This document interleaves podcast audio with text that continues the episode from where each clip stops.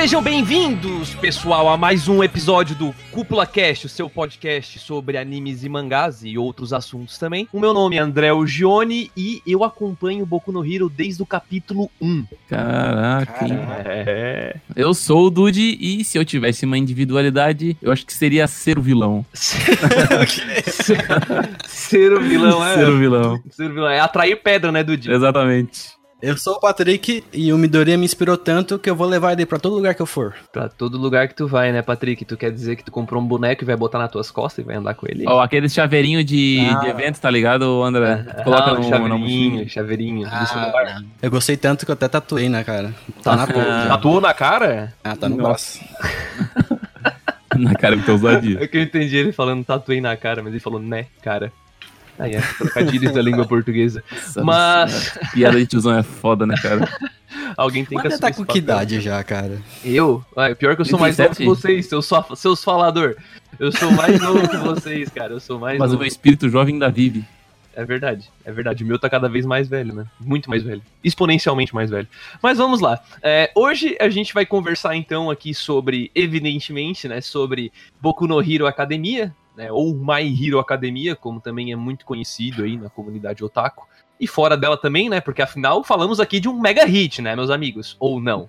Sim, Ah, né? com certeza, Mega Com Hit. certeza, né? Com certeza, né? Isso aqui até, assim, não pode não ter chego naquele nível Dragon Ball da coisa, mas hoje em dia é muito, muito disseminado. Acho que até muita gente que, enfim, não vê anime já viu alguma coisa sobre Boku no Hero, seja num jogo, enfim. A internet também ajuda bastante hoje em dia essa, essa distribuição de hype, né? O Boku no Hero com certeza ficou muito famoso por causa da internet, né? Uhum. Teve até um live É. action da Disney no passado, né? Aquele Escola de Heróis. Você já Fala de heróis, verdade, mano, verdade, Nossa. verdade. A adaptação veio primeiro da Disney pra depois vir anime, com Veio, certeza. cara. O Boku no Hero veio de um live action da Disney, cara. Olha que Caraca. incrível. Na verdade, na verdade, o plot, twist, o plot twist, na verdade, é o autor do mangá se inspirou nesse filme pra fazer Isso. mangá, velho. Olha aí, ó. Isso, exatamente, cara. Exatamente. a gente Caraca, já sabe que vai ter o arco que todo mundo vira bebê também, né? Igual no filme. Verdade. Vocês lembram disso aí? Meu amigo. É, não, brincadeiras à parte, né? Eu não sei dizer se realmente não houve uma inspiração daí, porque realmente tem muita similaridade ali, pelo menos a, a ideia de como é construído o mundo de Boku no Hero Academia. Mas o autor, né, o Kohei Horikoshi, ele começou a publicação desse mangá em 2014. Lá na Weekly Shonen Jump, né? Na época até, eu não sei se vocês lembram, Patrick e Dude, mas ah, teve até o- vários, não não vou dizer meme, né? Mas teve várias tirinhas assim mostrando, tipo, o Naruto acabando, né? E enfim, o Bleach acabando e falando, ah, agora é com você, né? Dando Sim, um bastão pro Midoriya, Aham. assim, né? Que simbolizava aí que o Bo- Boku no Hero ele viria pra, pra substituir esses grandes carros-chefes da Jump que estavam acabando nessa época de 2014, né? Acho que o Bleach até ficou um pouquinho mais, mas o Naruto acho que acabou exatamente nesse ano, 2014. Por ali, mais ou menos. A Shonen Jump é muito inteligente, ela sabe, né? Ela sabe que a gente precisa ter um shonenzinho por semana. O Boku no Hero é o exemplo puro de que o Shonen, ele acabou envelhecendo bem, sabe? Ele tem essa pegada Shonen, óbvio, né? Pelo amor de Deus. Mas ele é muito diferente do começo de Naruto, do começo de Bleach, Ah, do sim. começo de One Piece. Ele tem um, um diferencial em cima, né? Uhum. A gente vai aprofundar bem sobre isso mais na frente, mas eu concordo plenamente contigo, Dude. Eu acho que eu sei te dizer o motivo disso, então talvez lá na frente a gente pode conversar melhor sobre isso. Se segura, se segura, André. segura, segura. Mas atualmente o mangá está sendo publicado ainda, e atualmente a gente conta, né, no dia da gravação desse cast, com quatro temporadas, né, com a primeira tendo 13 episódios, as outras todas têm 25, né, totalizando mais ou menos 88 episódios, se eu não me engano é isso. Até hoje a gente tem dois filmes, e eu acho que vai ser isso, porque o autor falou que esse, último, esse último filme que saiu recentemente, o Heroes Rising, seria o último mesmo. Temos alguns spin-offs, temos jogos, temos live action em produção, inclusive sem data de previsão, tá? Esse, esse é de verdade, tá? Peça teatral. Ah, legal. Já Uhum. vi já uns vídeos na internet e, cara, muito legal, velho. Os japoneses, eles têm uma maneira diferente de mostrar esse tipo de arte, né? Porque tu não vê nenhuma peça teatral do Superman e Liga da Justiça, sabe? Mas tem uma peça teatral de Boku no Hero que conta a história do mangá de uma maneira teatral, cara. Tipo, é muito massa, velho. É muito massa. Eles se adaptam muito bem, né? Aham. Se ficar bom, eu não sei, eu não vi, né? Mas é, é isso aí.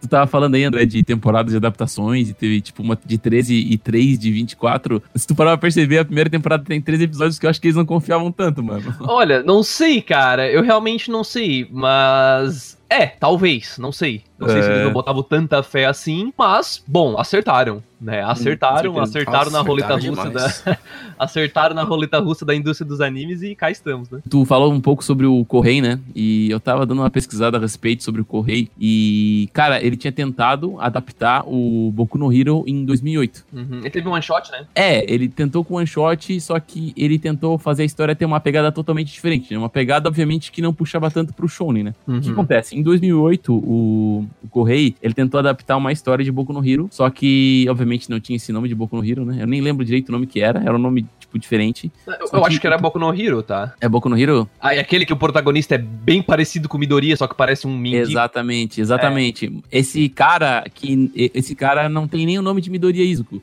O nome desse cara é Midoriya Jack. Midoriya Jack. E o que, que acontece? A história seria de um cara que não tem superpoderes, igual o Midoriya, só que ele, ele, tipo, iria se tornar herói tendo a especialidade de acessórios, né? Ou seja, o Batman, né? Ele ia conquistar as coisas vendendo acessórios para heróis e, tipo, usando acessórios para herói, tá ligado? Uhum. Meio que com uma mensagem, tipo, ah, eu posso ser um herói mesmo sem poderes e tal, e não sei o quê. Só que não tinha nada desse aspecto escolar que o Boku no Hero tem. Hum. Acho que ele era até mais velho, né? Ele era um trabalhador É, já, esse sim. Jack, eu acho. O, o, a, a cara do Jack não tinha a, não tinha, tipo, a cara de uma pessoa que tinha uma personalidade igual o Midoriya tem, sabe? Não, não Midoriya tinha. é mais humildão, sabe? O Jack não tinha cara de humildão. Eu acho bem interessante isso, que ele, ele teve que adaptar muito a história pra poder publicar ela e talvez foi uma boa ideia, cara. Nossa, o Jack tinha cara de otaku cansado, mano. Sim, sim, sim. Muito legal esse, esse, esse, esse one shot que tu levantou, Dude. Mesmo porque agora eu não lembro se foi quando o Boku no Hero, né, a, a versão atual que a gente conhece, conseguiu sua serialização Uhum. na Shonen Jump. Ou se foi quando ele tava entregando esse one shot lá em, em 2008, né, que Uhum. tu falou. E, mas o, o Correi, ele mesmo, né, o autor de Boku no Hero já deixou claro que uma das grandes inspirações dele é o Masashi Kishimoto, de Naruto, né. Inclusive, ele se inspirou muito na obra Naruto em si e no trabalho do autor de Naruto, que seria o Kishimoto, né? E bem, não dá pra negar que essa história de Batman também, com certeza ele buscou alguma coisa lá pro lado dos quadrinhos de heróis, né? Eu acho. Pô, não, imagina. Tem uma entrevista no YouTube dele com um japonês, né? Que quando tu entra na casa dele, ele tem vários figuras de herói também, não só de. Ah, de anime, entendi. sabe? Ele Ah, tem- então é Ele tem bastante referência, né? Até porque tem o próprio Superman no, no anime, né? Tem, basicamente tem o próprio Superman, né? Ah, ah, não, verdade, eu já vi uma entrevista ele falando que é bem uma referência ao próprio É, Superman. até porque a né? cor- O- as cores da roupa do All All Might Might. é vermelho, azul e branco, né? É meio americana, né? Uhum. É, Ele tem várias roupas, mas enfim. a atual dele realmente é isso aí. Só pra deixar um pouco mais claro o que, que vai ser tratado nesse podcast, né, nesse episódio do Cúpula Cast, a gente vai falar sim sobre a temporada atual, que terminou agora recentemente de Boku no Hero, que seria a quarta temporada. E mas a gente também vai dar uma pincelada nas temporadas antigas para que vocês possam entender também um pouco do que a gente, né, eu, Dude e Patrick achamos sobre Boku no Hero num contexto geral e não somente nessa última temporada, né? Eu acho que é muito importante, né, a gente poder deixar isso bem claro. Bem, Patrick, sobre a história em geral, cara, traz a sinopse aí pra gente, só pra quem tá ouvindo e porventura não conhece Boku no Hero por algum motivo. A história do Boku no Hero Academia segue a, a Izuku Midoriya, né? Que é o protagonista. Ele é um menino que nasceu sem individualidade em um mundo que é bem normal ter. Todo mundo praticamente tem um tipo de poder. Então, pessoas sem ele é bem raro, né? Que, nem, que é o caso do nosso protagonista. E mesmo sem o poder, ele sonha em se tornar um super-herói. E após mostrar essa vontade, a personalidade, o principal poder do Midoriya pro poder, entre aspas, né? Pro maior herói do mundo e ajudando ele depois de, de algumas coisas que acontecem no primeiro episódio, a capturar um vilão, ele convence o maior herói do mundo a compartilhar os seus poderes com ele, o One for All. Com isso, o Izuku, depois de reconhecer o seu valor, ele o ajuda a se matricular na escola de heróis, a formação, a famosa Wei, né? O A. Eu não, eu não lembro agora qual é que é a, a- a sigla UA, mas é, é isso aí mesmo, né? Então a gente vai acompanhar o Midoriya nessa jornada, né? Essa clássica jornada do herói, literalmente. Com né? certeza. Pra Nossa, ver-. É, ele até brinca, né? No, a primeira frase do anime, desculpa te interromper, Dude, mas é ele falando, né, que o anime, a história, vai ser sobre como ele se tornou o maior herói. E uma coisa interessante a se fazer é que sempre quando tem alguma narrativa no anime, é sempre ele que tá narrando, sabe? E quando ele tá narrando, parece que ele tá narrando como Uhum. se ele fosse mais velho, porque tu vê a entonação de voz dele, Hum. é uma voz mais madura, sabe? Então, tipo, é como se ele do futuro Uhum. estivesse contando a história dele, sabe? Isso é uma coisa que eu acho Perfeito. muito foda, cara. Acho muito foda Perfeito. Isso, isso é uma das coisas que eu. Acho que foi até eu que comentei isso contigo, não foi, Dude? Que, que para mim é aquela. Tudo que a gente tá vendo já aconteceu, na ah, verdade, né? A certeza. gente não acompanha o presente em Boku no Hero, a gente acompanha o passado, né? E vai ter Sim. uma hora que a gente vai chegar, vai ter, tipo, vai ter uma hora que vai acontecer alguma coisa e ele vai falar, ah, bom, e agora aqui estamos, uhum. sabe? E aí a gente vai chegar no presente, vai ter um time skip, vai estar tá todo mundo mais foda, um negócio é. assim. Eu acho que vai acontecer algo e daí linha, né? vai ser, tipo, Liga da Justiça, essas, essas coisas aradas tudo aí. cara, ô, sério, ô, ele pode, ele pode acabar aí, tipo, essa época de escola e tem, cara, ele pode fazer 610 mil arcos, mano, porque o que tem de referência em HQ pra ele, Sim. mano, é, é muito. Tudo Nossa, que aconteceu até agora, eles estão no primeiro ano ainda no médio, cara. O foda é que ele não vai fazer e ele já falou isso, né? Na entrevista ele falou que ele já, já tem os arcos contados e tudo mais. E diz ele que ele já mudou um pouco o final. E, tipo, a luta que ele tinha pensado pro final, ele já usou no, no mangá. No, no filme, mangá. No filme, filme, filme. Foi. Acho que foi no filme, no Heroes Rising, ele falou isso. É, ele comenta algo do tipo. É, ele falou que ia ser algo assim, né? É, então, tipo, ele já tem uma noção de como é que, pra onde a história vai, sabe? É uma pena isso, mas ele podia uhum. fazer muito isso, cara. É, e isso é uma coisa muito comum, né? Vem ganhando muita, não vou dizer popularidade, mas tá se tornando mais comum os autores e as autoras poderem acabar o mangá, bem dizer, aonde eles querem, né? Onde eles consideram interessante acabar. É o que aconteceu com Demon Slayer, né? Que tá praticamente terminando, todo mundo que acompanha já falou que vai acabar esse ano, né? É. O Promised Neverland também, parece que vai acabar esse ano Caraca. também, né? 2020. Não sei quando é que você tá ouvindo essa, esse podcast, mas em 2020 tá previsto para acabar essas duas obras, duas obras que vendem muito. Uhum. E Boku no Hero vende muito também. Só que dessas três obras, né, o Boku no Hero, se é que ele tem um fim estabelecido, eu espero que ele possa terminar quando ele quiser também, né? Pra não sofrer o terrível destino que aconteceu com algumas obras aí, né? E agora a pergunta com que aquela, será que vai acabar em filho de novo? Mais um que acaba em acaba filho? Acaba em filho. É padrão, cara. A nova geração, velho. A nova geração. Ah, tem... é, é que nem novela, cara. É que nem oh, o Naruto lá, mano. Terminou a grande guerra ninja, depois teve a grande suruba ninja, Verdade. né, velho? Todo a mundo teve Meu junto. amigo, a grande suruba ninja. Me... Ah, gente. Isso aí é nome de história pra fanfic? Claro, isso, isso é, é, fato até da humanidade. Depois da Segunda Guerra Mundial, por exemplo, a Europa teve o Baby Boom. Baby é, fenômeno Boom. acontecido. Tem a própria... Uau, isso é real? Sim, real. real Caramba. Depois de guerras, é normal a população sentir aliviada todo o estresse e vai fazer filho. É algo normal da população. Caralho! Faz todo sentido agora então, velho. Tudo faz sentido. todo. Faz sentido, é todo não, né? Eu queria ver com vocês, né? Queria começar a iniciar esse papo com o Dude, na verdade, pedindo a opinião dele, se o Boku no Hero ele é só mais um shonen de porrada genérico, digamos assim, ou ele tem alguma algum diferencial, assim, o que que chamou a atenção? Cara, assim, por começo, quando eu comecei a olhar Boku no Hero, eu, obviamente, de novo, eu não tinha lido muito bem a sinopse, eu só peguei e assisti, tá ligado? Naquela época ali, era, eu olhava anime por olhar, tá ligado? O cara ia vai absorvendo, e Boku no Hero se apresentou no começo, cara, esse bicho vai despertar um poder oculto em algum momento, sei lá, ancestrais, não sei, alguma coisa do tipo, tá ligado? É, e eu não tava esperando esse tipo de resposta que o autor ia dar, sabe? Eu acho que é, é muito da questão. É, fo é foda eu falar isso porque, apesar de eu achar muito genial a ideia do, da construção do Deco, eu sou muito contra também, tá ligado? Apenas eu, achar, eu, acho genial, mas ao mesmo tempo eu acho um pouco meio burro, sabe? Eu vou, vou dar um exemplo. Hum. Eu vou dar um exemplo que vocês vão entender. O Deco, ele queria ser herói, mas ele não tinha poderes, né? Beleza. O que que uhum. ele tomou como providência sobre isso? Nada. É, é, esse é o ponto. Como assim? É, por exemplo, bah, eu não posso ser herói porque eu não tenho poderes. Eu vou treinar muito, eu vou ficar muito forte fisicamente, eu vou ter, tipo, ter apetrechos, eu vou ter alguma coisa que vai me ajudar, sabe? Mas ele se mostrou muito, tipo, incapaz. Eu vou dar um exemplo do Asta. O Asta, em Black Clover, ele não tem é, magia. E como é que ele contra-atacou contra isso? Ele se tornou uma pessoa exímia fisicamente. Ele tem um treino absurdo então, é, tipo, ele tapou uma fraqueza dele com uma outra coisa, sabe? Então, eu. Isso foi, isso, não, não, calma, isso foi um ponto negativo, mas eu não, eu não desmereço a ideia do autor. Foi uma ideia genial. E às vezes eu até esqueço disso, tá ligado? Mas é uma coisa que eu queria, tipo, mostrar pra vocês que, apesar de Boku no Hero ter um começo lindo e ter uma ideia genial, ele tem alguns pontos que não são muito coerentes com a história, sabe? Mas eu não desmereço, hein? Repetindo, eu não desmereço. Só pra dar um contraponto nisso, o Izuku, ele sempre demonstra que ele tá sempre estudando os heróis, ele tem até os, as enciclopédias deles, né? Que ele começa a escrever sobre as, a, os poderes de todo catalogando. E ele tem a esperança de que alguma hora ele vai despertar o poder dele ainda. Tipo, ele não desistiu dessa possibilidade. É o que é uma das coisas que move ele. Não é que ele ele ficou parado esperando acontecer algum milagre assim. Ele tipo, ele tinha esperança ainda que, a, que o poder dele pudesse despertar e ao mesmo tempo ele estava estudando pra cacete os heróis, né? Uhum.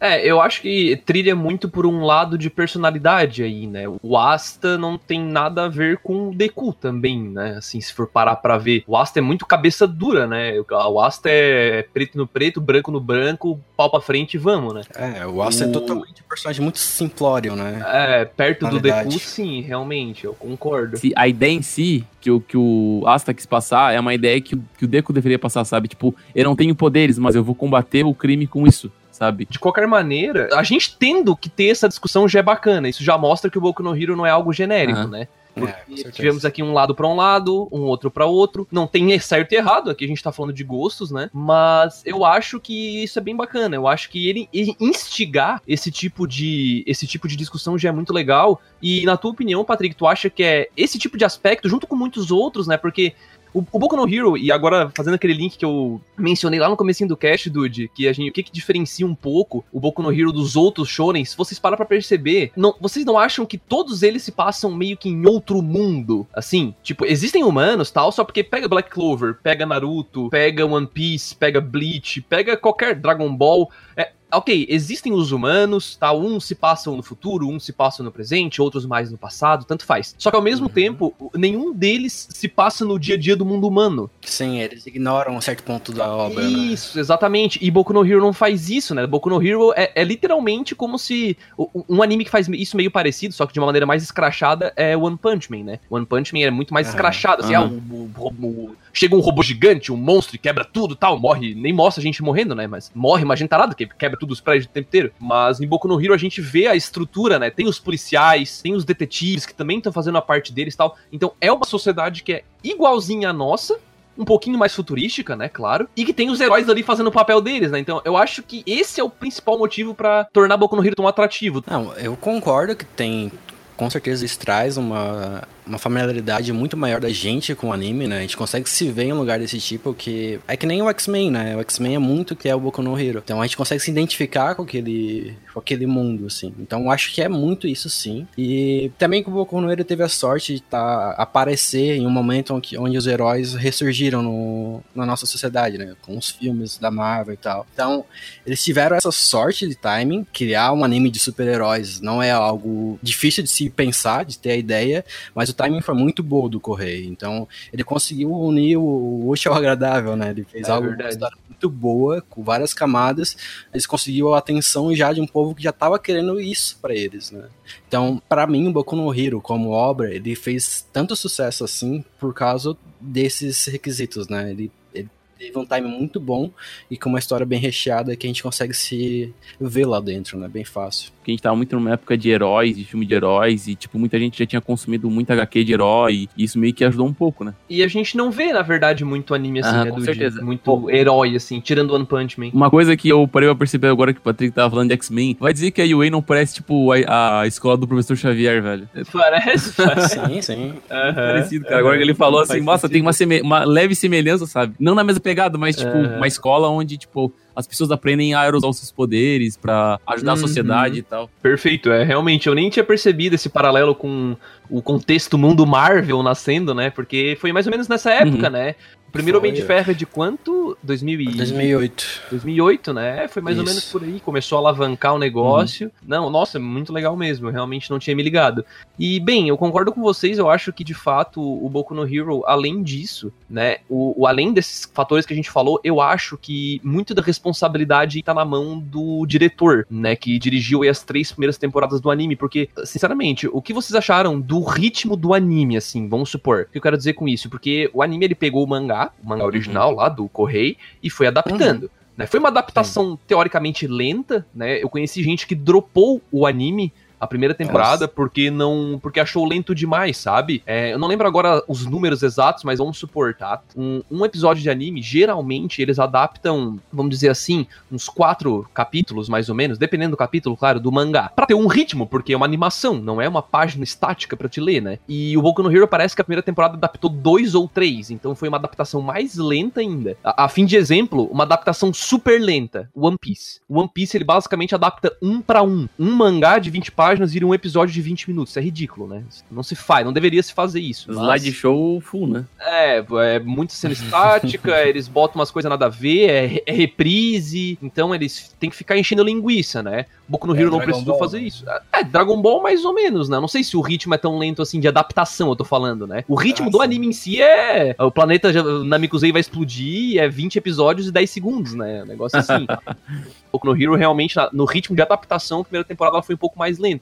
As outras seguiu mais ou menos a, a mesma lógica, porque se a gente for ver, Boku no Hero tá batendo quantos capítulos hoje? É, mais ou menos uns 200 e pouco. 250 por aí. Não, não chega a 300, eu acho. Pois é, e a gente tem 88 episódios, né? Então dá pra ver que fica 3, né? Mais ou menos. E eu te digo já quantos capítulos foram foram adaptados. Já foram adaptados 187 até esse momento. Só? Nossa, então adaptação lenta, realmente. 80 episódios, 88 episódios. 88, é, 90, 88 É. episódios. É, é tipo 2 para 2 para 1. E eu, eu acho que isso entra muito no papo de diretor, né? Que, que quem dá essa cartada, no fim das contas, é o diretor, né? Que é o responsável por adaptar o anime, terminar ele num momento bom, né? Porque ah, já, vocês certamente já viram animes aí que terminam totalmente fora de um clímax, né? Que às vezes acontece. Tipo, o episódio, o melhor episódio é o 10 e o 11, e aí tem o 12 e o 13 que são nada, né? Isso, Sim. teoricamente, é um problema de ritmo, né? Que a gente enfrenta às vezes. Não necessariamente é um problema, às vezes o cara quis fazer assim porque quis. Eu acho ruim, né? Eu não gosto. Mas, de qualquer jeito, vocês acham que o ritmo de Boku no Hero, apesar de lento, é um ritmo bacana, Dude? Eu acho que é um ritmo agradável, sabe? Eu, uma coisa que, que eu não gosto. Que, é, daí já vai um gosto pessoal, né? Também, né? Questão que às vezes a pessoa quer entregar um hype já no primeiro episódio pra continuar vendo o segundo, sabe? Mas às vezes é mais interessante tu não entregar isso, sabe? É tu botar o universo aos poucos, é tu entregar alguma, alguns mistérios, sabe? Por exemplo, em Boku no Hero, nos primeiros episódios.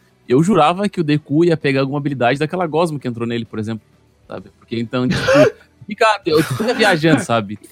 Não, não, ma- é, é, pra quem não sabe, o Dude é um cara que ele viaja mesmo, tá? E, é, Não, não, ele- mas- ele mas assim, ó, é- paradas, ele tem uns estalos na cabeça que de repente É porque quando, negócio quando eu tava desse. assistindo, eu fiquei pensando, bah, ele, ele vai ter alguma, alguma, vai ter vir algum poder divino do além pra ele, ou alguém vai dar vai, vai, tipo, coincidentemente chocar com ele e esse poder vai vir, mas, cara, porque a gente tá acostumado a, por exemplo, sei lá, primeiro episódio de Black Clover, já, já tem uma, uma puta de uma espada e o cara vai lá e, tipo, arrebenta o teu irmão, ou, tipo, num outro episódio de, sei lá, no outro anime, o personagem, tipo, mostra o seu demônio interior já no primeiro episódio, entendeu? É tanto que, na verdade, o, o Midori ele não pega no primeiro episódio o poder, Não. né? Acho que é no segundo. Ele pega. né? É no segundo ou até É, no e só terceiro. mostra o poder não lembro lá na frente, tá ligado? É. Não, bem depois ainda. Ele tem É. treinamento ainda com, com o Tem, é verdade, é verdade. é. Por, por isso tem algumas pessoas que droparam, eu acho. né? Mas eu, eu acho um drop injusto, assim, sinceramente, É, né? Porque- As pessoas estão acostumadas a entregar o hype muito cedo, né? Eu acho que a gente até, até, no- até a gente falou lá no cast do Vilã Saga que o primeiro capítulo do Vilã Saga é o episódio 7, cara. E o autor e, e o diretor É. não quis adaptar aquilo, quis adaptar de uma forma cronológica, de uma forma correta, sabe? As pessoas estão muito acostumadas a, tipo, cara, eu quero uma coisa muito foda no começo pra mim continuar lendo, sabe? Impressionadas logo de cara, né? Uma coisa que eu, que eu vi muito no Boku no Hero não é nem a. Claro, eu reconheço muito o trabalho do Correio, eu conheço, reconheço muito o Kenji também, que é o diretor. Só que pra mim o principal astro, o principal cara que fez o Boku no Hero seu sucesso, que é o Yuki Hayashi, cara. O cara que faz o as- compositor as- da música? Sim. Ele, pra mim, ele carrega nas costas. E, e é justamente o que faz eu não entender quem dropou, porque ele aparece de. A música aparece nos primeiros, segundo, terceiro episódio de forma fantástica, né? A melodia You Say Run, que é o principal, quando pega o tal pau pegueiro ali, fica tocando, ela é apresentada pra gente no episódio primeiro sem tocar a música, é apresentado como forma de melodia. Se vocês repararem ali na, em, em vários momentos, aquelas, aquela o ST que é tipo um tecladinho que é mais leve, mais alegre, que é- Uhum. normalmente toca na escola, é a melodia do, do You. Run. É a mesma? Túlio vai fazer olhar os primeiros episódios, mano. Não acredito. E se tu for ver, antes de ele salvar o Bakugou da Gosma lá, toca aquele celo bem triste, é a melodia do You Say Run.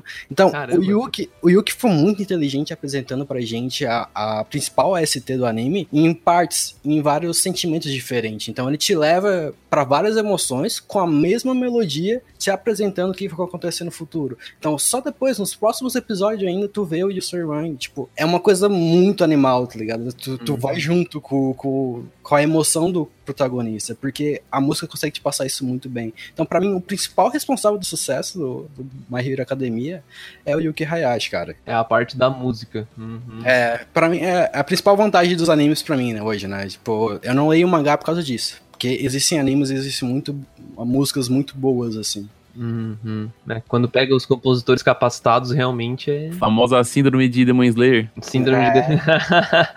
ah, mas Demon Slayer tem. É, é, na verdade, Demon Slayer, é, eu acho que é um ótimo comparativo do de que bom que levantou ele, porque vocês não concordam comigo que My Hero Academia, quando saiu a primeira temporada, ele, ele foi um pacote fechado de consistência, né? Eu não sei dizer para vocês, mas para mim, a, a, animação é muito boa, Nossa, o ritmo é bom, a, o, o plot, ok, não plot grandioso, né? Até eu queria falar sobre isso depois com vocês. Ah, meu Deus, me tornar o maior herói. É isso, né? Não é como em Attack on Titan, que a gente tem uma coisa definida, chegar no porão, né? Nós temos que chegar no porão, nós temos que descobrir a verdade. O que tem depois da muralha? Não, não é algo assim misterioso, tal, que te instiga. É, é, não, o Midoriya chegar a virar o maior herói de todos, né? Mas isso é legal. Num shonen, porra, faz sentido. Agora né? que tu comentou Shingeki, quem é que teve o começo lento também? Shingeki? Shingeki lento? Como? Inicia com o gigante chutando a porta lá da parada? Não, não nesse sentido. É aquele sentido, tipo assim, cara, o bicho virou um titã e bateu em outro titã. É, é nesse sentido que eu tô dizendo. Tipo, de protagonista hypar o pessoal, tá ligado? Nesse sentido, tipo. Ah, ah tá, que demorou um pouco. Exatamente, igual do Boku no Hero. Então, tipo, tu não tem o protagonista, o protagonista brilhando já de, de primeira, já, sabe? Ah, ah ok, tipo, ok. Não, o, tá, beleza. Mas o, não que o é, ritmo é, seja ruim, só que o protagonista o pro, não brilhou ainda. A questão ainda. do protagonismo não, não, acontece tão cedo, sabe? Tipo, o universo se ah, estabelece, ah, igual o Boku no Hero, para depois o protagonista agir em cima desse universo estabelecido, sabe? É verdade, eles são bem similares nesse quesito, né? E, e bem, o, o, ponto que eu queria chegar é, é, é assim, na verdade, o, o My Hero Academia, eu acho que o que torna ele um pouco diferente ao mesmo tempo que ele é muito parecido com os outros shonens, ele tem umas certas diferenças que a gente já elencou aqui, mas eu acho que o maior diferencial dele é a consistência em entregar um negócio que é um pouco diferente dos outros shonens. Eu vou tentar justificar um pouco melhor. Ele tem uma trilha sonora muito boa, como o Patrick falou. Ele tem uma animação, pelo menos até a terceira temporada, de altíssima qualidade. Depois a gente chega nisso, tá, pessoal? Ele tem personagens carismáticos. Ele tem um ponto para chegar, apesar de que é um ponto meio abstrato, né? Quem é que vai definir quem é o maior herói de todos, né? Acho que isso vai ser discutido.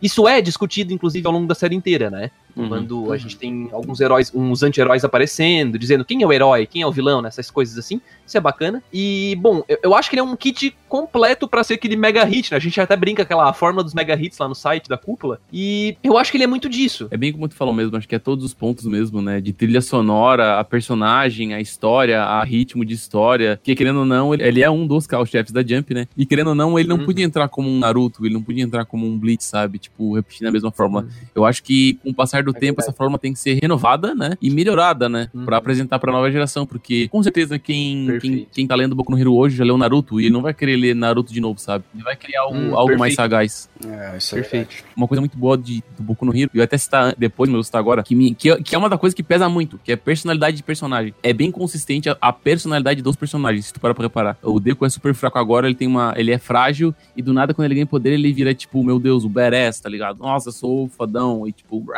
tá ligado? Ele tem, ele tem uma grada, ele tem uma evolução de personalidade gradativamente, sabe? Não é um negócio, tipo, mano, daqui pra frente ele sabe que ele é forte e daí ele vai mudar. Ele vai ganhando confiança, confiança né? ele fica mais autoconfiante, ele fica mais destemido. Não é um negócio, tipo, Legal. totalmente pulado. Acontece muito no anime, é o que o Dude mais gosta, né? É desenvolvimento dos personagens secundários. Exatamente. Hum. Cada personagem ali da UA, por exemplo, tem um objetivo, tem um motivo de querer ser um herói. E ele vai explorando isso de uma forma muito boa, assim. Até porque isso faz com que é, cria esse momentos no anime que, onde o Deku, que é o protagonista, ou o All Might, não participam. Tipo, é os outros caras totalmente secundários criando um momento incrível, tá ligado? Uhum. Então, uhum. isso é muito bom, é uma forma que eles trabalham que eu acho magnífica, assim, no anime. Tipo, eu gosto muito de ver isso nas obras, uhum. né?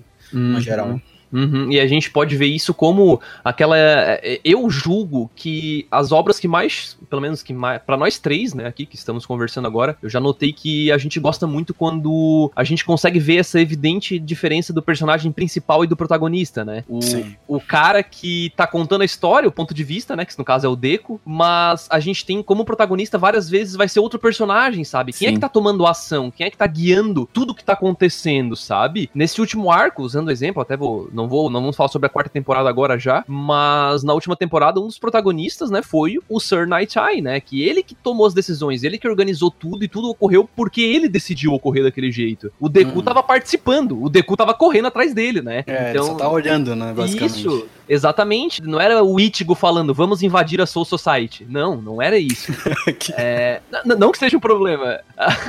não, é porque eu quero dizer que o Ichigo que tomou essa decisão em Bleach, né? No, no Boku no Hero, o, fica muito claro que o Midoriya, ele se. Ao mesmo tempo que ele se coloca, o ambiente deixa claro que ele não tá naquele nível ainda. Isso. Ele não é um herói ainda, né? Tu quer um outro comparativo grande? Vai deixar isso, um, tipo, 10 vezes mais claro? Naruto. Ok. Cara, a vila tá com um problemaço. Vamos mandar os pirralhos de 15 anos pra resolver. É, pois é, isso é esquisito pra cacete, né? Exatamente. Boku no Hero não. Cara, temos um problema. Vamos mandar um herói, sabe? Deu problema, o All Might vai Uhum. resolver. Deu problema, o Endeavor vai resolver, sabe? Uhum. Então não é tipo, nossa, Nossa, deu peraí, como é que tu falou? Como é vai. Como é Nossa, que é? Endeavor, Endeavor. Eu não sei esse nome mexicano, velho. Ah, porra, achei- Endeavor, cara. Lá, Endeavor. a gente fala pra. Ó, Eu não gostei, cara. Endevar, olha só. Endeavor. É meio, meio francês, né? Mas, mas, enfim, vocês entenderam, né? É tipo, o autor ele sabe, cara, tu tá nesse nível e tu vai ficar aqui, sabe? Não é, não é o teu momento de brilhar. Tem tanta gente que, tipo, tá, tá grande e pode brilhar e, tipo, pode deixar o universo rico, sabe? Essa, essa, essa noção, cara. Evoluiu o resto também, né? Exatamente, cara, o Deku tem a, a peculiaridade do All Might. Cara, manda ele lá pra enfrentar o- os 10 Big Boys que ele vai ganhar, cara. Certeza. Acabou. E acabou, sabe? E é, uma coisa legal também é que tu consegue ver o impacto dos outros personagens no Deco e o impacto do Deco nos outros personagens. Então, o mundo ele se conversa, ele consegue. Cara, eu tô gostando do Endeavor, tá ligado? Tipo, É, the e ninguém, gosta, ninguém gostava, né? Agora tá É. começando a... Aham. Com certeza. Todos os Mas personagens ganham seu trabalhinho, né? Um personagem que ganha bastante trabalho também, que é o Bakugou, né? Nossa, puta Todo merda. anime tem que ter um asta, André. Não, tá, não, não é um Asta. Pelo amor de Deus, né? Cara, mas eu tenho que tirar o chapéu pro dublador do Bakugou, cara. O irmão tem garganta, cara. Meu amigo. Oh, pois é, né? A voz dele não tem nada a ver, né, na vida real. Ele dubla gritando, né? Ele deve cansar muito a garganta, cara. Mas uma coisa que eu acho interessante é a personalidade do Bakugou, porque acho que tirando o Deku, acho que o Bakugou foi o mais que foi mostrado essa construção de personalidade, sabe? Sim. Foi, foi. foi. essa construção Imagina. de, tipo, ele era. O Bakugou sempre foi falado que ele, ia ser, que ele seria, tipo, um grande, uma Mano, grande fa- pessoa. fala, fala quem é que não achou que ele ia ser um Sasuke. Fala a real. Eu achei muito divertido essa quebra. Eu achei que ele ia virar vilão até, sabe? Pois é, todo mundo achou Exato, que ia ser Naruto Sasuke ali, tá ligado? Todo mundo achou, tenho certeza, tenho certeza. E foi até o Bakugou que deu o nome dele de Deku, sabe? Essa dualidade dos dois é, é muito legal. Dei o, o Bakugou, a personalidade dele, né? não o personagem, né? Uhum. Deu, deu pra entender a diferença? Eu, eu Sim, gosto, sim. eu entendo o motivo dele ser assim, eu, eu acho ele interessante pra história como ele é, só que eu acho ele um pau no cu, né? De qualquer Não jeito. seria amigo dele. É, mas talvez ele, talvez o autor queira, queira botar ele como um pau no cu pra depois transformar ele num verdadeiro herói. O Bakugou já é um herói, né? Pelo amor de Deus. Ah, com certeza. Não no que ele fala, né? Digamos assim. Não, ele tem uma personalidade um pouco distorcida, né? Mas ele é um É. herói, com certeza. Eu gostei do um pouco que tu usou, né? É como se ele fosse o Endeavor. O. Endeavor. Não sei falar o nome, mano. Ah, não, cara, mas eu acho que talvez seja assim, eu não sei se é uma palavra em francês. Endevoir. Eu acho numa dessa é assim, cara. É alguma, eu achava que era alguma coisa desse tipo, mas enfim, é como se ele tivesse a personagem do, é, do Endeavor e o Midoriya fosse o All Might, né? Tipo, uma, uma. e Cada um tem a sua maneira de lidar com aquele problema, sabe? E a gente tem muitos outros personagens interessantes também, né? O próprio All Might, né? O dilema que ele vive de carregar o mundo nas costas e ao mesmo tempo ele tem que passar essa bola pra frente e o peso de escolher alguém pra fazer isso, sabe? Uhum. E a pressão dos outros heróis que sabiam que ele poderia passar esse poder à frente Uhum. e ficam tipo, cara, olha quem tu escolheu. Alguns fazem isso, né? E, e faz tu se pensar, né? Ainda mais quando a gente chega na quarta temporada e tem aquele outro candidato, né? E tu fica, poxa, será que não era melhor? Né? Mas é, é complicado, é muito complicado. é- então Uhum. existe esse conflito dentro do All Might. O próprio o Sensei, né? O Aizawa Sensei, que é o Eraserhead, ele é muito legal também. a- o jeito que ele lida com a turma dele, né? Essa poder muito- roubado pra caramba. né? É, tu pensa que ele é o. Ele parece um tsundere, né? Que ele, ele trata mal, mas ele também gosta daquela história. Ah, professor, né? é, não, mas tem os professores mais queridinhos lá dentro. Ele é muito legal também, esse jeito dele. Então, como vocês mesmos falaram, cada personagem é muito único ali dentro. A gente tem sim outros personagens que, que têm seus momentos, né? Tipo o Ida, né? Do o cara, o, o representante da classe, né? A gente tem um arco lá que envolve ele. A gente tem o Todoroki também. Então, se vocês Uhum. reparar, a gente sempre tem um personagem dele. Claro que são sempre os mesmos ali, né? É o Kirishima, o Ida e tal, porque não tem como trabalhar a menina invisível, né? Sinceramente. Mas... eu queria ver, cara. Sem maldade. Eu, eu não sei se, eles, se esses personagens ali, tipo, vão ter. O, o cara que come açúcar e fica forte ali. Tipo, eu não sei se esses caras vão ter o seu momento Espaço, de né? brilhar. Né? É, é, porque são 20 mas... personagens, né? São 20 é, personagens. O, o, autor ele conseguiu deixar muito claro que eles evoluíram muito, né? Mostrando que o próprio Kirishima e o Kaminari, por exemplo. Nossa. Tipo, eles uhum. evoluíram muito a forma de usar os poderes. Então, uhum. eu fico muito curioso de saber como é que tá o Mineta, como é que tá a Agir. Nossa, o Mineta é um personagem, cara, que eu nunca vou entender como por que ele botou o Mineta ali, cara. Oh, me falaram uma vez, me falaram no Twitter, que eu li, na verdade, pessoas confiáveis, que Twitter o é Mineta. Verdade. Não, não, é que são pessoas que, com, que com, falam legal sobre anime. É, eu vi falando que o Mineta, ele é. Ele é tipo uma personalidade enrustida do Correio, sabe? Tipo, coisa que o Correio queria colocar. Parece que até o editor não queria colocar e o Correio insistiu. Alguma coisa do tipo, sabe? Nossa. É, é, pois é. Isso faz questionar um pouquinho aí a personalidade do Correio.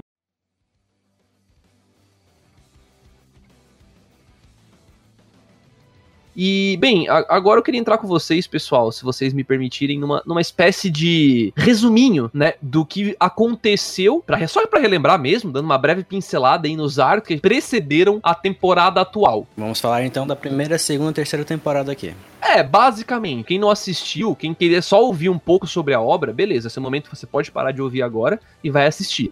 Né? Agora a gente vai começar a entrar um pouco mais em spoilers e sobre a quarta temporada em específico, né, que acabou de terminar. Então, a gente tem aquele começo, que a gente já debateu o suficiente, né, mas o All Might encontra o Midoriya, dá o poder para ele e tal, e a gente tem aquele clímax no final da primeira temporada, né, vocês lembram? Do All Might contra o Nomu lá, que eles trocam soco pra caralho. Imagina se não lembram, né?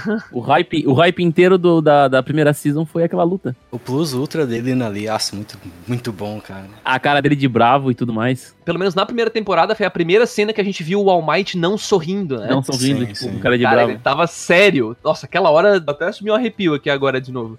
Sinceramente, fora que entrou a OST, né, Patrick?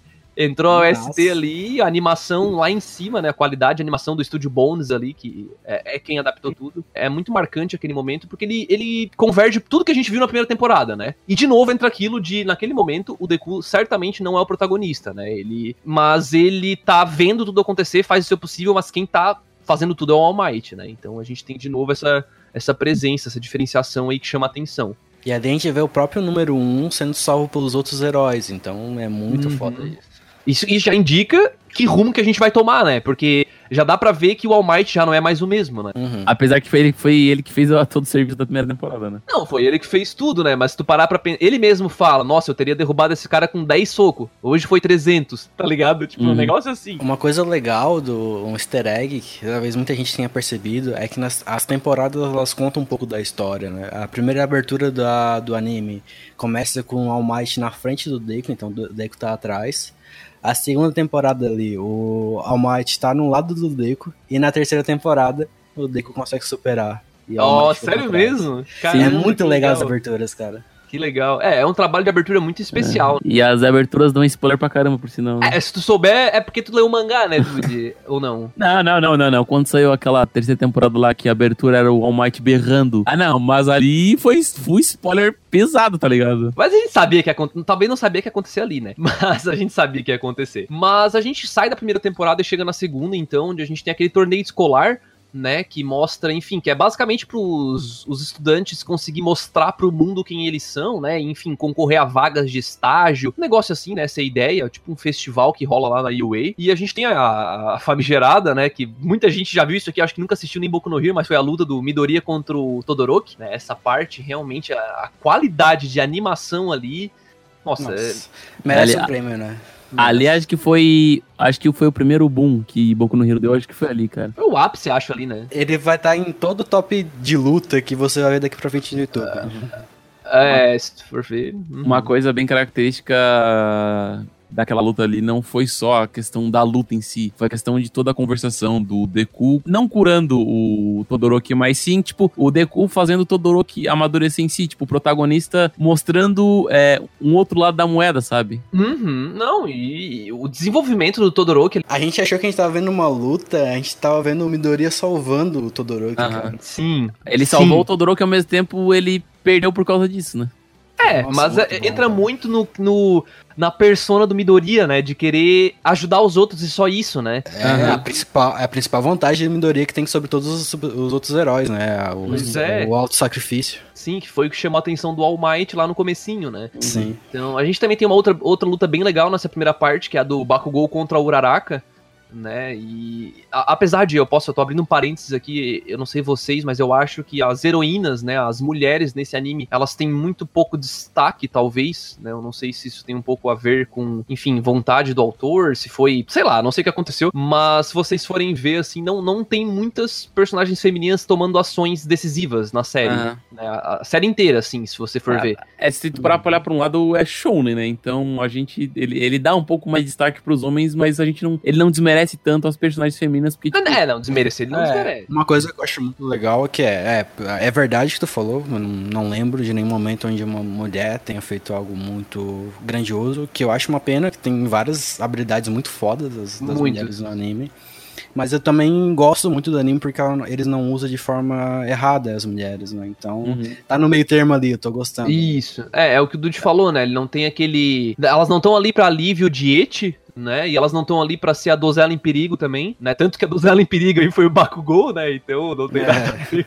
Não tem nada a ver com a mulher. Então, realmente, ele não usou o mal, mas poderia ter aproveitado melhor, né? Mas Com essa certeza. luta da Uraraka contra o Bakugou, cara, nossa, se vocês lembram dela, que ela joga as pedras pra cima, aquela coisa toda, né? Sensacional, né? Sensacional.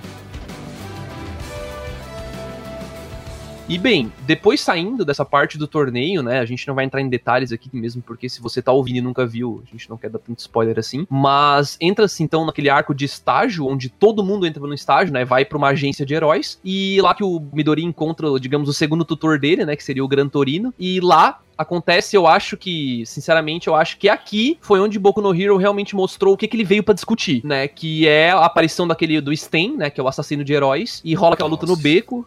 E do Midoriya, com o Ida, com o Todoroki, contra o Sten, né? Uhum. E entra todo aquele discurso, aquela, aquela discussão de quem é herói, quem merece ser herói, é certo você ganhar pra ser um herói, é certo você ganhar um salário pra ser herói e você tá de folga, você não salvar uma pessoa, por exemplo, né? Aquela coisa toda, né? É porque pra ele meio que herói não era, não tem hora, sabe? Herói é toda hora. É que nem o All Might, ele. Cara, ele era o top 1, mas não porque ele era grandioso, mas porque ele, cara, ele tava toda hora salvando as pessoas, sabe? Uhum. Ele era o herói 24 horas por dia, sabe? Uhum, uhum. É, você não, não se torna um herói, você é um herói, né? É um herói. exato, exato. N- n- Tipo assim, ó, não é você que se auto-intitula, né? E é essa a mensagem que o Sten quer passar, tanto que ele admira o All Might, né? Ele, se eu não me engano, ele cita o All Might como exemplo, bom pra, um bom exemplo pra isso, porque a sociedade, digamos assim, né, caindo na realidade, é, faria sentido que isso fosse acontecer na nossa realidade mesmo, né? Que teria. Acho que até, até em One Punch Man isso é um pouco discutido, onde a gente tem uma Sim, série de sim. classificações de. cla- Ah, é herói rank D, rank C e tal. No Boku no Hero não tem isso, né? Existe só um rank geral, apesar de nem bater muito nessa tecla, tirando o top 10 ali. O resto não nem fala muito, né? Mas. é, é, Trata-se muito disso, de. Até que ponto eu vou julgar quem é um herói de verdade, né? O que, que é um herói de verdade? É aquele que se sacrifica, aquele que salva vidas, é aquele que abandona um pra salvar vários. É, é aquela coisa, né? E essa discussão tá presente ao longo da obra inteira. A partir desse ponto, é, e a gente vê que esse conflito entra dentro do Midoriya, né? E isso é muito legal, muito legal. Do Midoriya e dos amiguinhos dele ali, né? Que estavam com ele. Sim. Porque eu, acaba que o Midoriya também acaba, tipo, mexendo um pouco com ele, sabe? Total. Eu acho que tem, acho que tem um pouco disso, porque eles são estudantes, né? Eles não têm que tomar ações na, na, na sociedade, mas o Midoriya é aquele que, tipo, ele, ele não quer hesitar, ele quer fazer as coisas, sabe? Não tem e não podem, né? Teoricamente. Perante a lei, per- perante a lei, eles não poderiam ter Uhum. feito nada, né? Tanto que foi abafado o caso pra ninguém se incomodar, né? Sim. Então, é até que ponto isso é certo, né? Será que foi certo? Porra, cadê a glória, né? Será que vale a pena eu buscar a minha glória pra dizer que eu derrotei o Sten, né? O, sabe? Então, Exatamente. eu acho que essa brincadeira que o Boku no Hero faz é muito bacana e, de novo, é um dos diferenciais dele, né? E o Sten fez eu quase coçar minha mão pra tatuar ele também, né? Tá tudo até... Caralho, Ele é um, é um anti-herói muito bom, cara. O cara tem uma. O cara tem um brilho no anime e o Patrick vai lá e tatua, né? Nossa, cara, o Kirishima mesmo eu quase botei nas costas inteiras. Nossa, não, o Kirishima realmente teve seus momentos grandiosíssimos, né, aqui pra frente. Mas, bem, depois a gente sai dessa parte, a gente entra mais no arco do acampamento, né? Aqui a gente já tá no comecinho da terceira temporada. E a gente termina, na verdade, a, a segunda. A segunda temporada, na verdade, a gente termina com a licença provisória, né? Se eu não me engano. Eu não tô lembrado agora. Não, não, não, desculpa. Eles terminam lá num não. torneiozinho normal, né? Tipo de treino, assim, um negócio meio nada a ver. Ah, que eles vão lutar contra os heróis, até. Isso, é, um negócio. Se não me engano, foi até meio filler aquele negócio lá. Mas de qualquer jeito, eles vão pro, pro arco do acampamento depois, né? Que é aquela parte onde aparece a, vila a Liga dos Vilões propriamente dita, né? Que já tinham aparecido lá no primeiro arco, mas estão de volta e dessa vez eles rap raptam um personagem, né? Eles raptam o Bakugou e, bem, tem todo um desenrola lá e a gente chega na Batalha do Século, né? Que foi o All Might versus o All for One, né? Que foi os dois topos, digamos assim, né? Eu acho que ali é, foi o, acho que não o segundo boom, mas acho que foi o boom maior de Boku no Hero, porque quem chegou até aquele ponto e assistiu aquela, aquele embate ali, eu acho que, mano, ali foi meio que, meio que consagrado que, cara, Boku no Hero não vai ser mais um anime genérico, assim. Ele meio que se definiu ali como um dos grandes, sabe? Uhum. Ele cravou, destruiu o pódio, né? Pegou pra ele, né? Toda a ideologia passada, a mensagem dupla do, do All Might passada pra televisão, sabe? Tipo, meio que ele tava passando bastão, porque, pô, a partir daqui é a tua história, sabe? A partir hum, daqui é nossa. é tu que vai tocar pra frente isso tudo, sabe? Eu, uhum. fiz, o, eu fiz o meu trabalho, eu fiz o máximo que eu pude, a partir daqui é contigo. Uhum. Nossa, Nossa, eu tive que pegar uma cadeira que tinha alça, cara, pra me segurar, senão. Eu, eu, li essa. Eu li esse arco duas vezes no mangá antes dele ser animado. E as duas vezes eu chorei, de verdade, assim. É, foi um arco.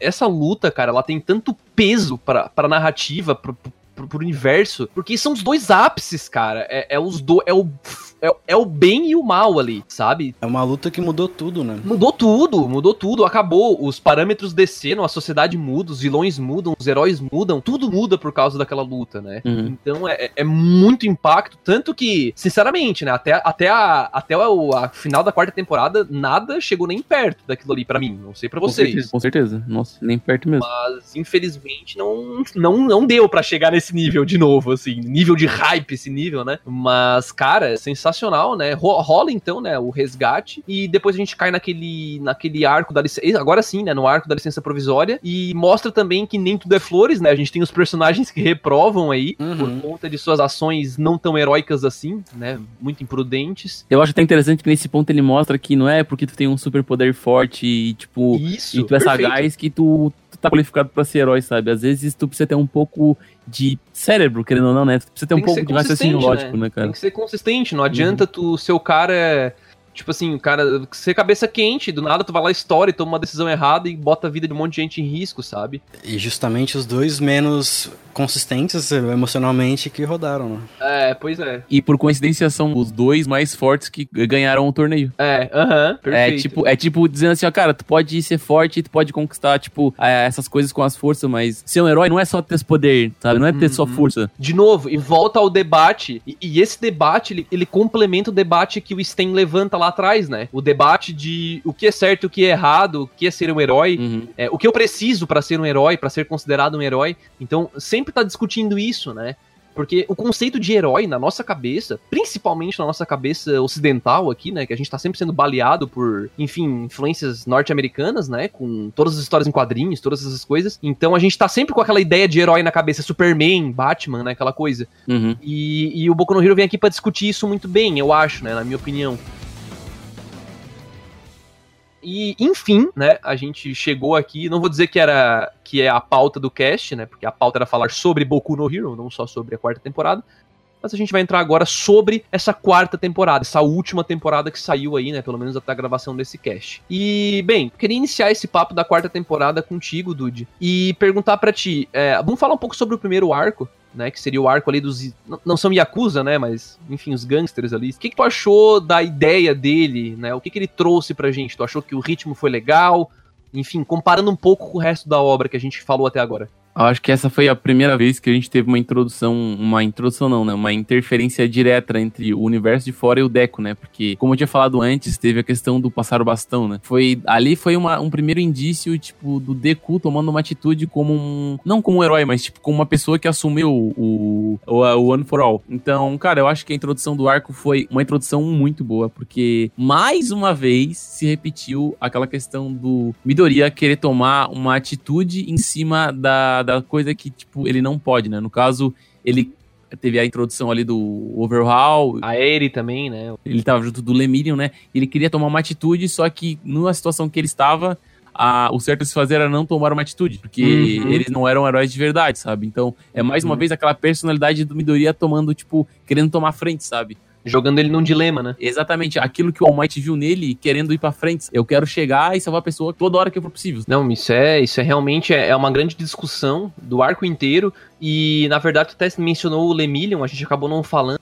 Mas bem no finalzinho da terceira temporada tem a introdução do famoso Big Tree, né? Que é, são Nossa, os três. Que introdução, cara. É, os três, digamos, estudantes mais fodões lá da, da escola deles, né? E eles chegam com os dois pés na porta. Pelo menos o Miriam chega, ele chega e dá uma surra na turma inteira, né? Nossa, ele, muito bom isso, cara. Ele, ele entra lá e ele acaba com todo mundo, né? Sem exceção. Eu acho até interessante que, tipo, assim como o All Might, ele tem um traço diferente dos outros personagens uhum. e ele fica berrando, sabe? Ele fica, ele tem uma, um comportamento bem diferenciado, sabe? Ele é bem uhum. expressivo. É, é, muito carismático, né? Muitos personagens são bem carismáticos e ele... E com o poder mais inusitado de todos. que cliffhanger, né, cara? Tipo, nossa. Tu vê a, a, a sala 1A, passando por todo aquele perrengue nas temporadas anteriores e vai um cara só e pega todo mundo, tá ligado? Pega todo mundo de jeito. A gente vê né? a diferença de níveis que eles ainda têm que Sim. passar. Sim, realmente. E eles estão no terceiro ano, no caso, eles estão no último ah. ano, né? Da, da UA, é.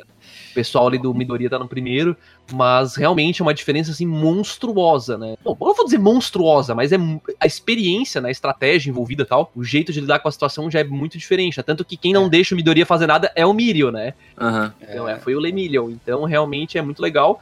E a gente tem a, a introdução aquela parte do. Enfim, eles vão para aquela parte do Sir Night Eye, né? Quando eles viram o, o Miril já era, e o Midoriya vira estagiário junto com o, o Lemillion, né? Com o Sir Night Eye, que seria o coadjuvante lá, né? O suporte, o Robin do All Might, né? Na época. Robin. Ah, não deixa de ser, né? Não deixa de ser. Nossa. É escudeiro que eles falam? Não é suporte que eles falavam mesmo? É, eu acho que é suporte, eu acho que é suporte. É, eu acho que é suporte que eles usam, né? Eu falei brincando, mas é realmente é, é o cara que tá ali para ajudar, né? E, enfim. Coach, mais ou menos isso. Coach. Coach.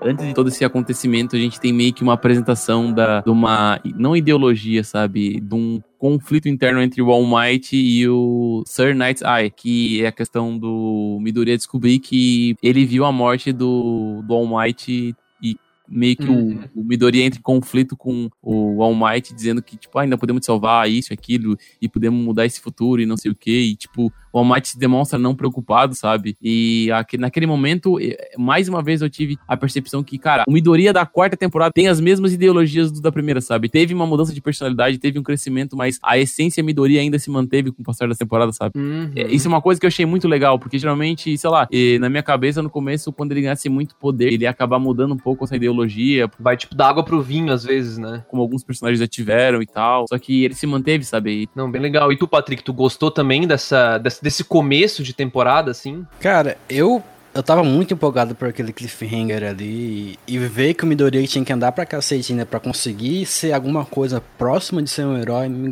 me fez gostar muito, assim.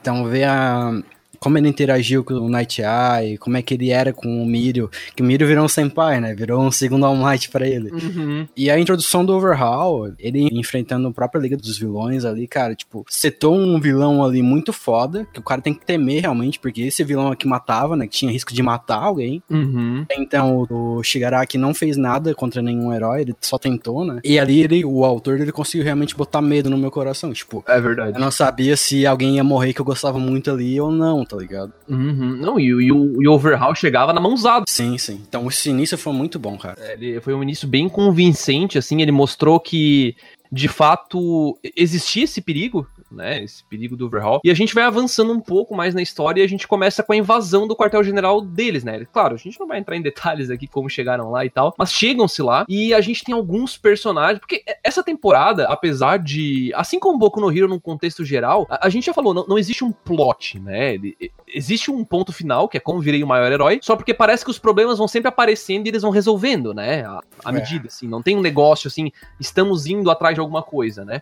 E, e, eu acho que isso, isso implica muito numa história que é mais guiada pelos personagens, né? Então, como que o brilho dos personagens ali vai chamar a atenção da audiência, né? E eu acho que a gente teve uns personagens nessa temporada, nesse primeiro arco, que, sinceramente, é, roubaram completamente, né? Uhum. Primeiro, a gente já falou um pouco sobre o Mirio aqui, mas aprofundando um pouco sobre ele, né? Ele era pra ter sido o, o cara que recebeu o poder do All Might e, enfim, ser o sucessor Isso dele. Ia ser muito roubado, velho. Ele ia ser Deus muito, muito, muito, muito overpower, né? Então ia até quebrar, eu acho, o anime, mas ele pode passar pelas paredes, né? E, e, apesar disso é uma faca de dois gumes, né? E eu queria falar um pouco sobre o Mirio e o Tamaki, né? Que é aquele melhor amigo dele. O que, que tu achou deles, Dude? Tu gostou dessa relação deles? Os dois personagens foram bem trabalhados, tiveram seus momentos nessa temporada. O que, que tu achou? O Tamaki, ele não teve tempo de tela e nem foi muito, tipo, trabalhado em cima, em comparação ao Lemillion, né? O Lemillion teve mais tempo de tela nessa, nessa última temporada e o Lemillion se mostrou ser um, cara, um, um dos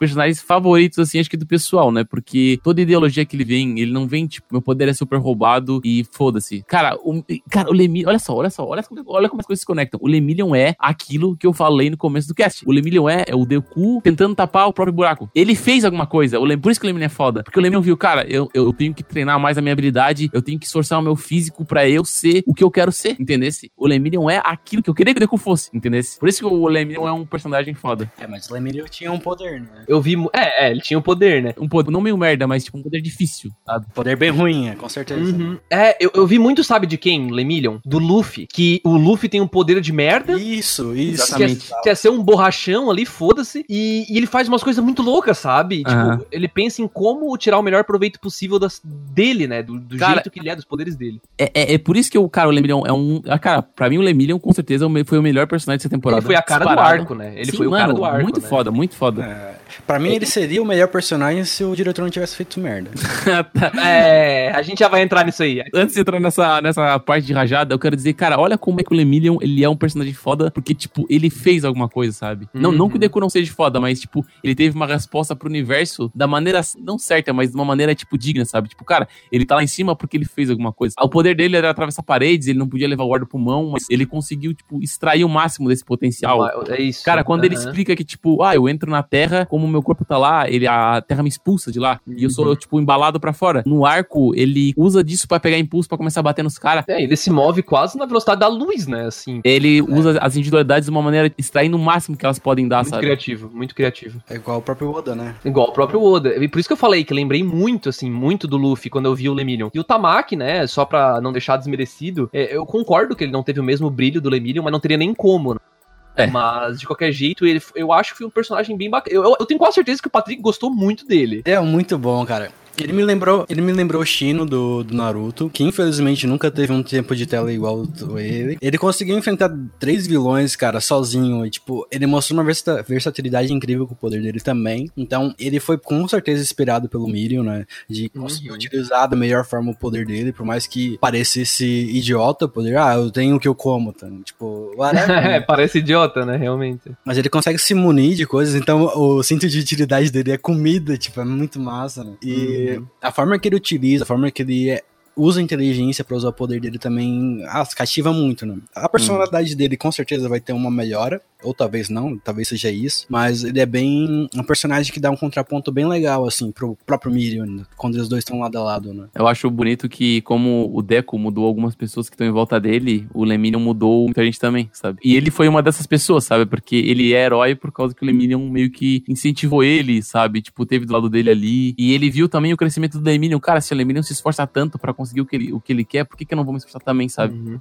É, e, e, falando ainda sobre o Big Tree, né? Aí entra um negócio que eu citei antes de parece que as mulheres não têm o seu momento, né? Porque, porra, teoricamente, olha o que, que o Lemillion fez, olha o que o Tamaki fez. E a outra menina lá, o que, que ela fez nessa, sabe? Exatamente. Então, ela soltou uns raiozinhos no cara que tava lá fora, é. sabe? Então foi, foi muito incoerente com a posição dela, né? Ela ganhou um concurso de beleza. ah, nossa. Exato, exatamente, sabe? Tipo, olha só o que que aconteceu, sabe? Então eu acho que ele perde um pouco de potencial aí. É, eu achei um pouco incoerente ela tá ali e não ter aproveitado ela como ela merecia, sabe? Aham. Tipo, sei lá, assim, É, meio que realmente. parece. Ah, ela é, ela é Big Tree. Ok, só que parece que ela é mais fraca que a Uraraka, sabe? A representatividade feminina de Boku no Hero é muito, tipo. Não é que é desleixada, sabe? Ela é muito simplória. assim. A mulher dragão fez os bagulho massa lá, né? Mas, É, a- mas nada mas muito ainda oh my assim não god. sabe? apareceu também, né? Só apareceu no final quebrando o chão também, né? por ver.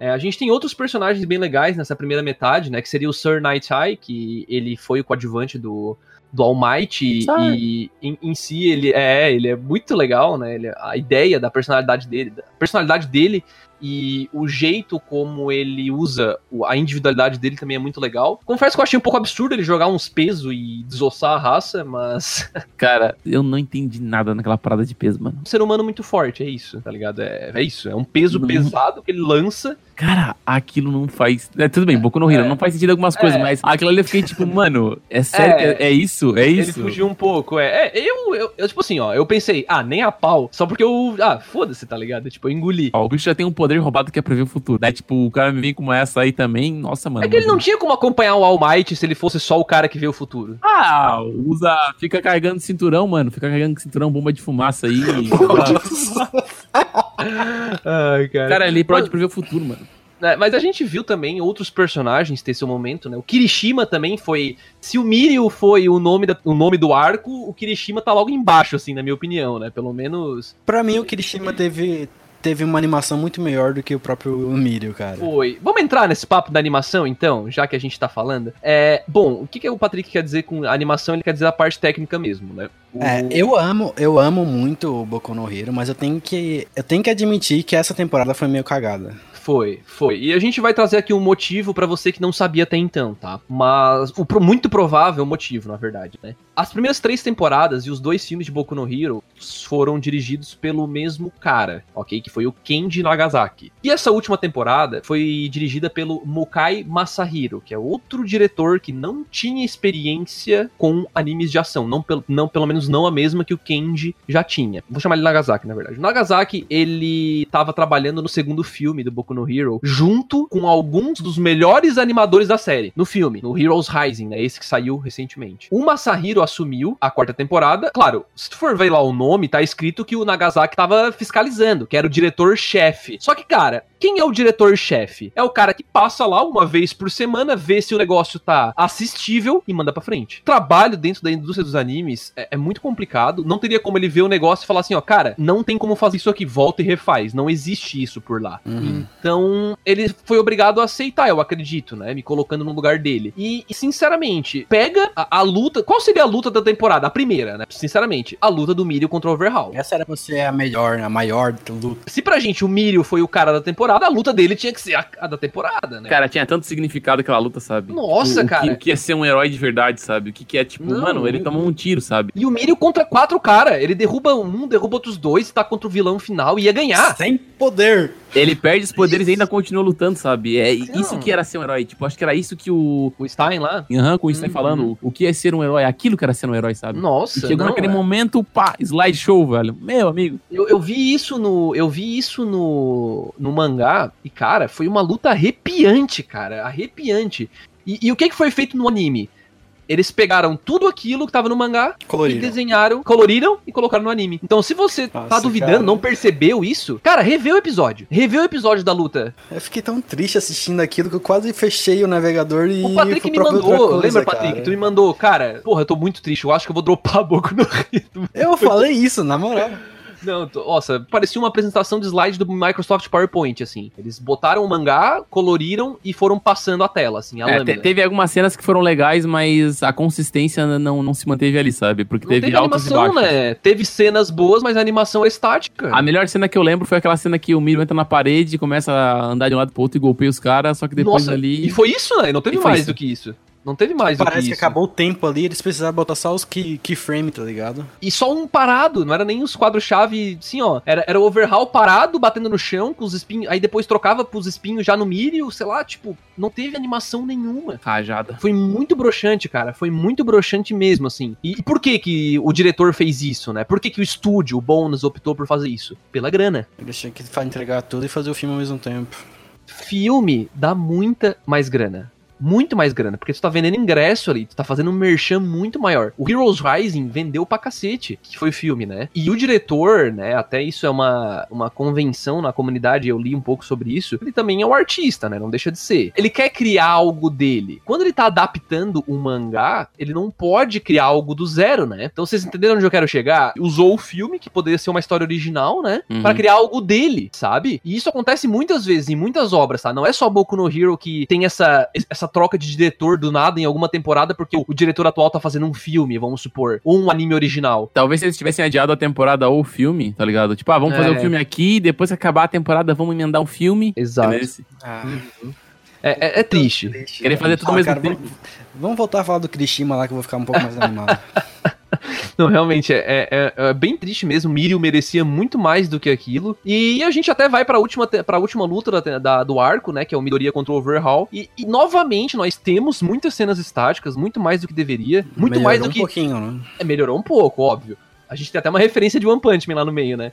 Com certeza. Mas essa, essa, essa parada da, da referência de One Punch Man é até engraçado tu falar, porque o, o cara que animou a luta do Saitama contra o Genos é o mesmo cara que animou a luta do Overhaul. Ah, é? o É o mesmo cara. Ah, É o que legal. Cara, se tu pegar, ô Júlio, se tu pegar e botar alguns frames da luta do Saitama e do. Acho que era o Genos do que ele Genos, luta. exatamente. Se tu botar uns frames da luta do Genos e do Saitama do lado de alguns frames da luta do Midoriya com o Overhaul, cara, eu juro pra vocês, é muito parecido, muito Uhum. parecido. A Lembra- vocês lembram quando o Saitama vai dar um soco no Genos e tem um close desgraçado Isso, no olho do cara. Genos? Tá, mas olha só, tu tem certeza? Foi o mesmo cara O mesmo? mesmo ou tu só tá cara. dizendo que foi. Ah, O tá. mesmo beleza. cara. Foi o mesmo cara. que era só uma referência muito forte. Não, não, não, não. É o mesmo cara. Eles chamam de animador-chefe, né? O mesmo cara. é, isso, é. Tem Ah, caras que sim. são os animadores-chefe. tem Ele o Foi o mesmo cara. Eu acho que, tipo assim, ó, nesse ponto, eu até acho legal, sabe? Tu fazer algumas Uhum. referências, mas pra mim ficou muito explícito a, a, a ideologia, sabe? Porque o, aqueles vários punhos vindos do céu do Deco parece me lembrar Sim. muito One Punch Man, cara. É me muito lembrava Saitama. muito One Punch Man. Aham, cara. não, foi bem Saitama mesmo. Aí ele conseguiu fazer o Deku entrar no modo Saitama. Mas olha só, se vocês parar pra pensar, ele tava usando 100%. Então Sim. tinha que ser um negócio grandioso, né? Uhum, então, com certeza. Talvez não precisava ser igual, ok, entendi o ponto E do pra Dude. quem mais grandioso do que o Saitama, né? É, Exatamente. exatamente. Ah, não, foi legal. Ar- artisticamente falando, eu achei bacana. Uma- eu queria até perguntar uma pra ti, André, tu que acompanhou o mangá nessa época, eu não tava acompanhando. É, nessa parte, nessa luta, teve alguma coisa que ficou um pouco mais é, diferenciada? Tipo, ah, a luta do Overhaul contra o Deku foi pro- prolongada, ou tipo, a questão de quadros chaves foi diferente, tipo assim, a luta foi assim mesmo como foi mostrada? Cara, então, ela foi. Na verdade, eu li um artigo sobre isso, é, só respondendo tua pergunta, que ah, um dos maiores desafios da equipe do Boku no Hero foi animar essa luta. Porque as proporções são muito malucas pra animar. O Overhaul, ele realmente vira um bicho, assim, né, no, no mangá. Só que não é, não é exatamente igual, tá? Mas a condução da luta é a mesma. O Midoriya chuta o cara pra cima, pra lutar no ar. E vem todo aquilo de soco? Eu não lembro, eu acho que não. Eu, eu não lembro, de verdade. Eu Eu, fiquei, muito, eu realmente não fiquei muito curioso, cara. Mesmo porque, na verdade, tem até uma inconsistência ali, né? Porque o, na hora que Midoriya dá esse socão tudo, no final do episódio a gente vê o Overhaul sendo desse meio que aquelas carnes dele vão caindo, né? O Aham. corpo dele vai se destruindo. E no episódio seguinte tá inteiro. Cara, muitas inconsistências, né? Ele tomou um murro na cara, o corpo inteiro se desintegrou, mas a cara não. A cara se manteve linda e bela, só caiu a máscara. A máscara caiu, velho. A máscara é de Aham. titânio, por, por De nada. qualquer jeito, eu- eu, eu vi muitos problemas nessa parte, assim, e de qualquer jeito eu gostei, mas eu acho que. Aí o pessoal fala, ah, mas ficou bom aí, não sei o quê. O problema é que Boku no Hero vinha entregando algo muito acima da média. E eu tava tão hypado com aquele negócio do Miro, que eu vi tatuagem sendo feita. Eu falei, cara, quando chegar no Miro vai ser muito bom. O pessoal deve ter ficado filho da puta, velho. digamos assim, que o contexto é bom, a parte da história é boa, os personagens ficaram bacanas, só que a condução ali da animação tal, a coreografia da luta, realmente, fora que, sinceramente, o que que foi aquele ritmo de da luta, tu tá, tá lutando, aí entra pra um flashback, Ah, Não tem trilha sonora, tem uma hora só que tem trilha sonora, que é a hora que o Midoriya tá indo pegar a Eri, né? Que entra uma Aham. música ali, que pra mim também não encaixou a música, mas de qualquer jeito, entra aquela música bonitinha, tá? Uma mulher cantando. Uhum. E, e- e, cara, não tem música. Boku no Hero não teve música, sabe? Que o Patrick defendeu. Aí virou mangá, eu tô falando. É, exatamente. Então, isso, pessoal que tá ouvindo, isso é demérito do diretor, ok? Ah, mas ah, isso não foi uma decisão dele. Não interessa, ele, a cartada final é dele, tá? Então pode ter sido sugestão de alguém da equipe e ele aceitou. Se ele aceitou, a responsa é dele. Eu acho. Né? É tipo funcionário com chefe, a, a culpa é do chefe no fim das contas. Eu acho que aí a gente viu, cara, o peso de uma staff, sabe? Nossa. Esse é, o- esse é o peso de uma staff comprometida com o projeto, sabe? É inquestionável, inquestionável. Porque a trilha não, não casou tão bem, a animação quase ficou, tipo, desmerecida. O ritmo foi horrível. Até que, cara, eu tenho que concordar que na luta final foi bem animada, óbvio, né? Apesar de ter uma referência muito grande ao, ao mesmo projeto que o, que o animador-chefe fez. E, mas ele, ele tem alguns aspectos legais, até, tipo, de enquadramento, do Midoriya tá, em- tá acima do Overhaul na cena final ali, pra mostrar que, tipo, cara, como ele cresceu, como ele tá grandioso, sabe? Pra mostrar a grandiosidade do poder dele. Agora, nesse momento, ele tá, ele tá muito acima de ti. Uhum. Igual o olho do All Might, a gente nunca vê, né? O... Aham, exatamente. Mas, assim, cara, poderia ter. Cara, poderia ter sido uma das. Poderia ter sido o melhor arco do, da temporada, velho. Não, poderia ter sido. Quando eu li o mangá, pra mim, esse arco adaptado em anime só ficaria pior que o do All for One quanto o One, quanto One for All, cara. Sinceramente, pra mim tinha tudo pra ser. O Mirio é incrível, o Kirishima foi incrível, o Tamaki foi incrível. A gente teve perdas, né? Então teve um peso, teve uma consequência. Cara, é- era tudo pra ser o melhor arco. E aí a animação e a direção cagou, cara. Simplesmente assim me deixou totalmente anti-hype. Pra mim, não sei vocês, pra mim ainda, o melhor arco ainda é o All Might versus o, o All for One. Totalmente. É- é- sem dúvidas, né?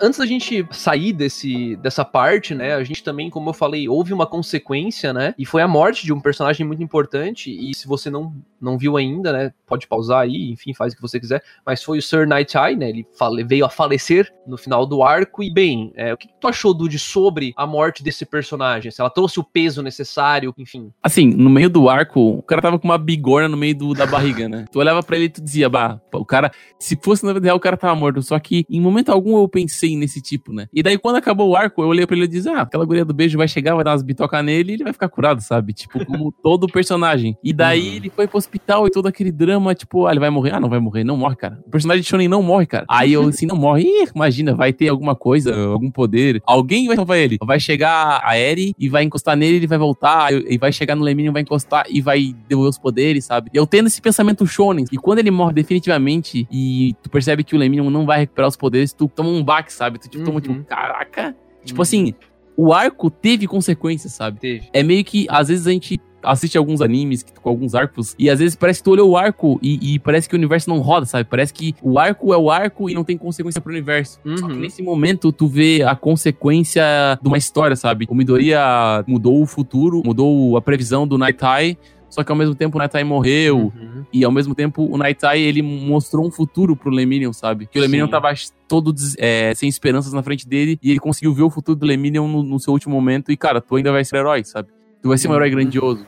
Vai, vai ser Não. um herói grandioso. E ao mesmo tempo, só fazendo um link aqui, uma coisa que eu achei muito, muito, muito boa. O Overhaul, ele é mostrado com uma insignificância pra o outro vilão, O Shigaraki. o Shigaraki, né? Depois que passa todo esse arco e tu, meu Deus, o Overhaul é muito foda, muito isso, chega o Shigaraki e mostra quem realmente é o, o vilão por É o trás. vilão. É né? realmente o vilão, sabe? O vilão, o vilão, realmente. E tu, Patrick, o que, que tu achou desse desfecho? Cara, como eu comentei um pouquinho no começo, a, ter- a quarta temporada trouxe pra gente um medo que a gente não existia até então. Tipo, a gente começou a ter medo de nossos heróis começar a morrer. E essa fim, de, fim do arco aí trouxe pra gente outro medo. A gente começou a ter medo também dos vilões morrer. Então, porque, tipo, existem vilões muito carismáticos pra gente, que nem o, o, One for, o All for One, o Stain. Então, a gente começou a criar esse vínculo com eles, porque a gente até entende algumas coisinhas, o, o One for All não, mas tipo, o Sten o cara até entende. Mas agora a gente começou a ver esse mundo mais obscuro do, dos vilões, assim, onde existe morte entre eles. O próprio Overall ma matou um dos caras, da, o Magni, se eu não me engano, da Liga uhum. dos, dos Vilões. E, tipo, eu gostei muito dessa pegada. Pelo menos isso, a quarta temporada foi consistente. Ele conseguiu dizer ainda que a história consegue se mudar com o decorrer dos episódios. Esse, esse medo que ele botou na tempo, a temporada botou na gente, eu achei muito valioso, assim. Se eles conseguirem uhum. carregar isso pra quinta, pro filme, essas coisas vai ser muito bom. Fazer uma ligação com o Patrick falou sobre medo dos heróis morrerem, a previsão do Night Eye, do All Might morrer, ainda a gente toma como uma verdade, porque Sim. o, o Midori, ele mudou aquele, aquele tempo ali, aquele momento. Ele não mudou toda a uhum. história, sabe? Então tudo é possível, tudo é possível.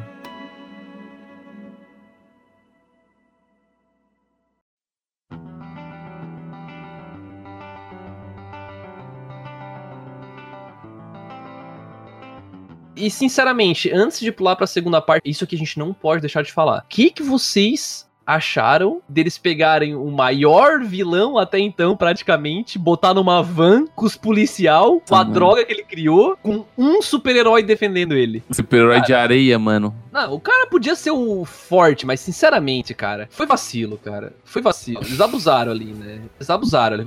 Foram muito imprudente, cara. Foi, foi muito imprudente, mas eu acho que o objetivo principal disso, é, desse, desse contexto todo ali, era mostrar o resultado de tudo aquilo que o Overhaul plantou, né? Porque o que eu achei mais incrível é que o Overhaul terminou o, o arco, né? Obviamente vou dar spoiler aqui, né? Sem os dois braços. Sabe? Uh -huh, uh -huh. O poder dele vinha dos braços. E daí o. Sempre esqueci o nome desse irmão, velho. O Tomura. O. Shigaraki. Não, não, não é o Shigaraki. Não é o Shigaraki. Não é. Quem, então? É o.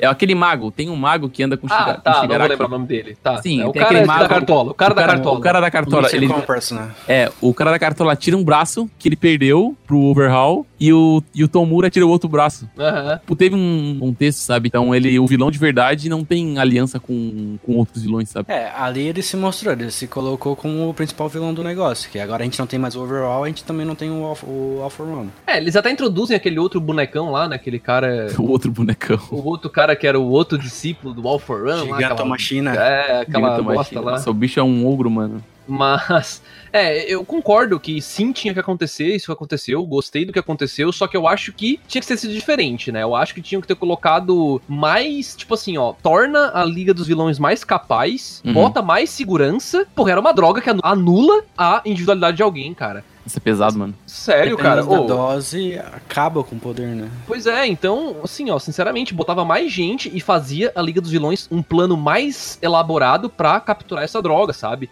Uhum. Eu acho que merecia isso, né? O, aquela droga, aquela droga, não, não enfim, aquela, aquela, aquele remédio, né? Ele merecia, digamos, esse nível de segurança, né? E eu acho que foi um pouco negligenciado isso, foi um pouco meio whatever, né? はじめましてリスナー諸君。そう私はジェントルジェントルクリミナル。Saindo um pouco agora dessa primeira parte da temporada, né, pra gente não se prolongar demais aquela da conta. De qualquer jeito, a gente entra então aí, na minha experiência, não sei como é que foi com vocês, mas eu vindo dessa desmotivação que o primeiro arco me deu, eu caí nesse arco de festival escolar, cara, sinceramente, eu já vim deshypado, né? Eu gostei, né? Elevou o hype essa parte dos vilões pegando overhaul, mas essa temporada do festival escolar me deixou assim, fora que a abertura de longe para mim foi a pior, então já baixou também o astral ali. Uhum. E, bom, Patrick, cara, o que, que tu tem a dizer sobre. Fa faz aí a tua, a tua elaboração do que tu tem Vende pra falar peixe, dessa temporada. aí. É, não, não vou. Eu nem pretendo aprofundar aqui, não existem muito pontos a serem. Então, é nesse momento triste que eu venho dizer que esse foi. Se a, a animação da, da, do arco da luta contra o Overall me fez pensar em quitar, dropar o anime, a troca da, das metades dos cursos ali, a nova a abertura, esses negócios todo, me fez também quase querer dropar o anime. Por quê? A gente veio de um momento muito foda. Onde não foi foda o suficiente. Tem uma perda muito foda. Pô, era pra todo mundo estar tá, tá de luto, tá ligado? Uma, uma parte pesada.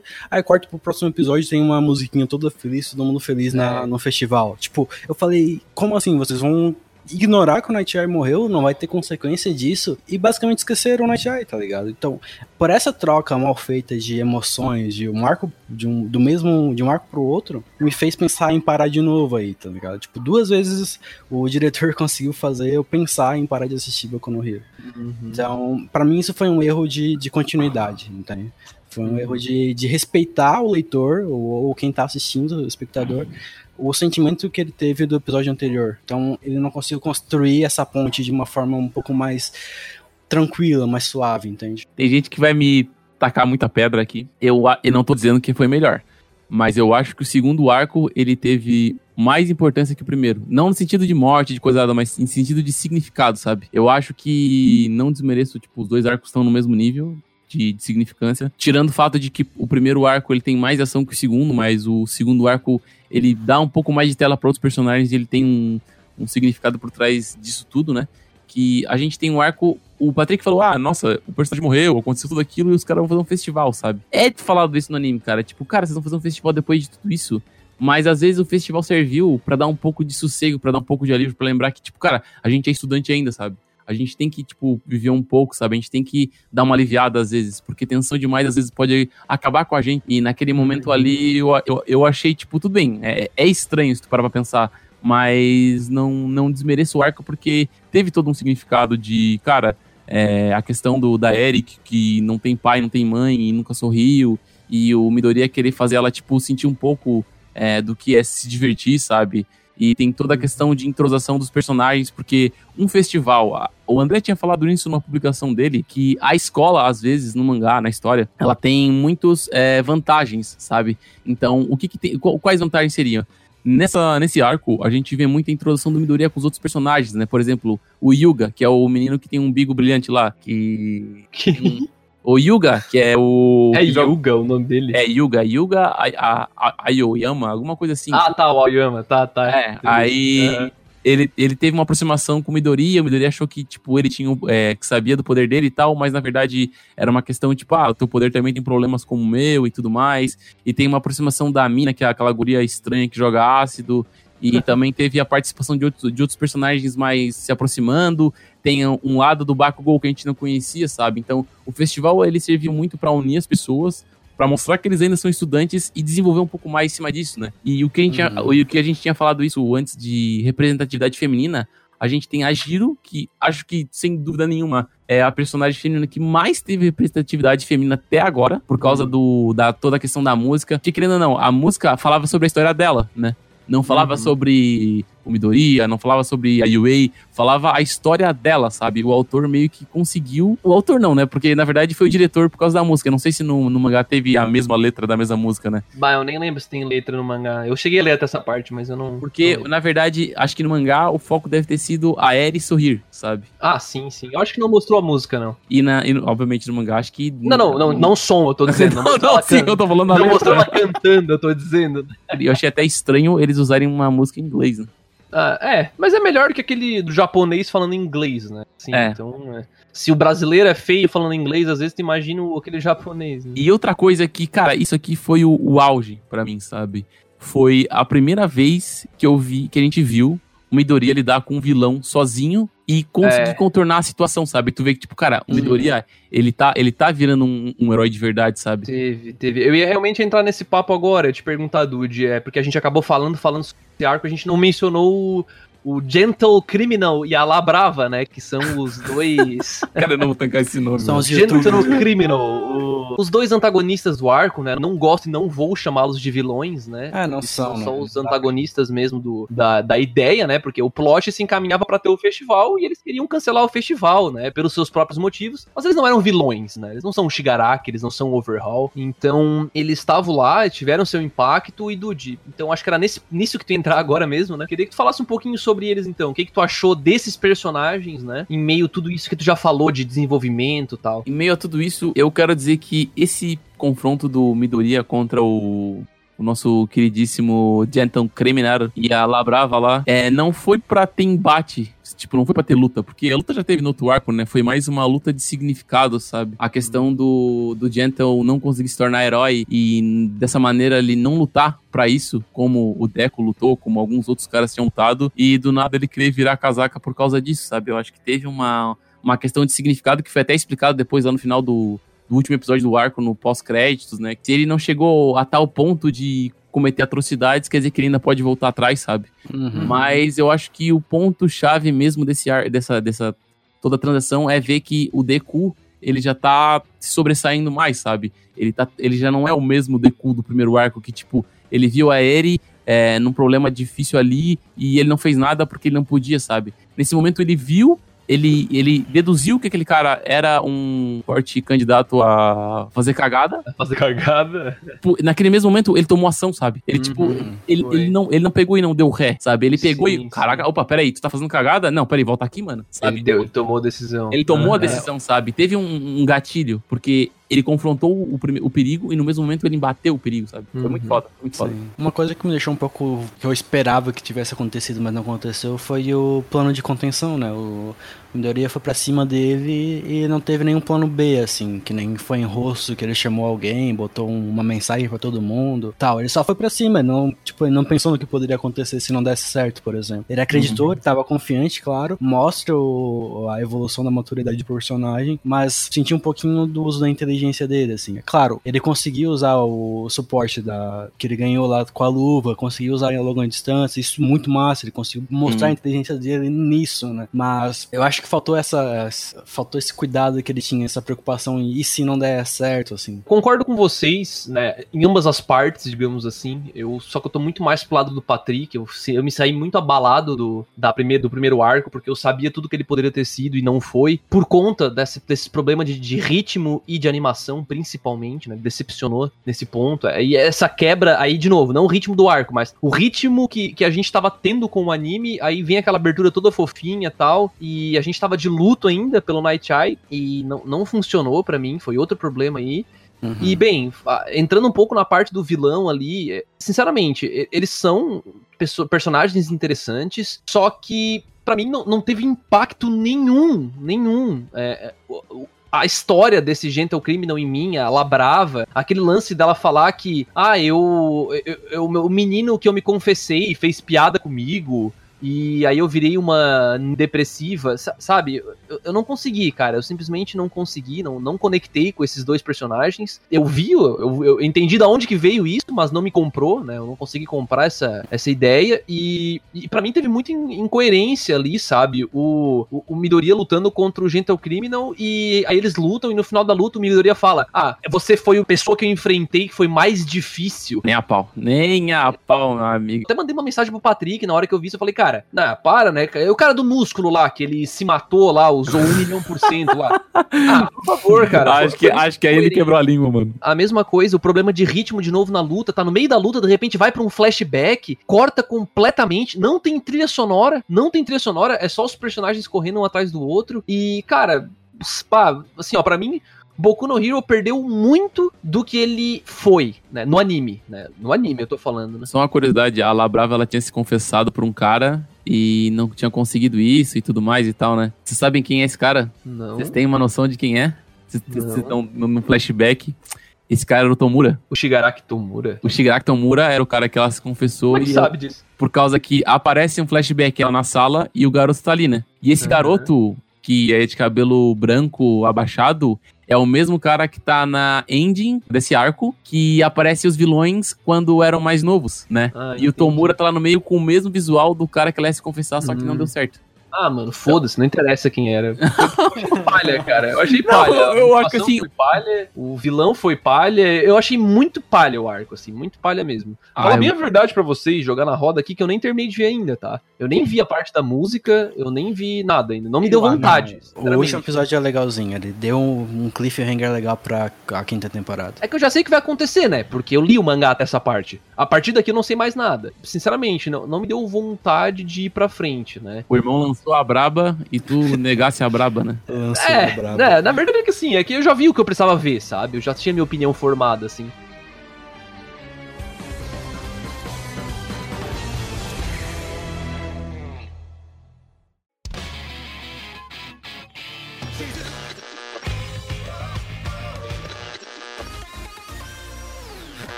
Estamos voltando do futuro, né? Voltando do futuro, na verdade, que é passado, né? Pra quem tá escutando. É verdade, é verdade. Mas é que na verdade. O que, que tá acontecendo aqui agora, pessoal? né? É, isso- A gente tá fazendo uma espécie de apêndice aqui agora nesse.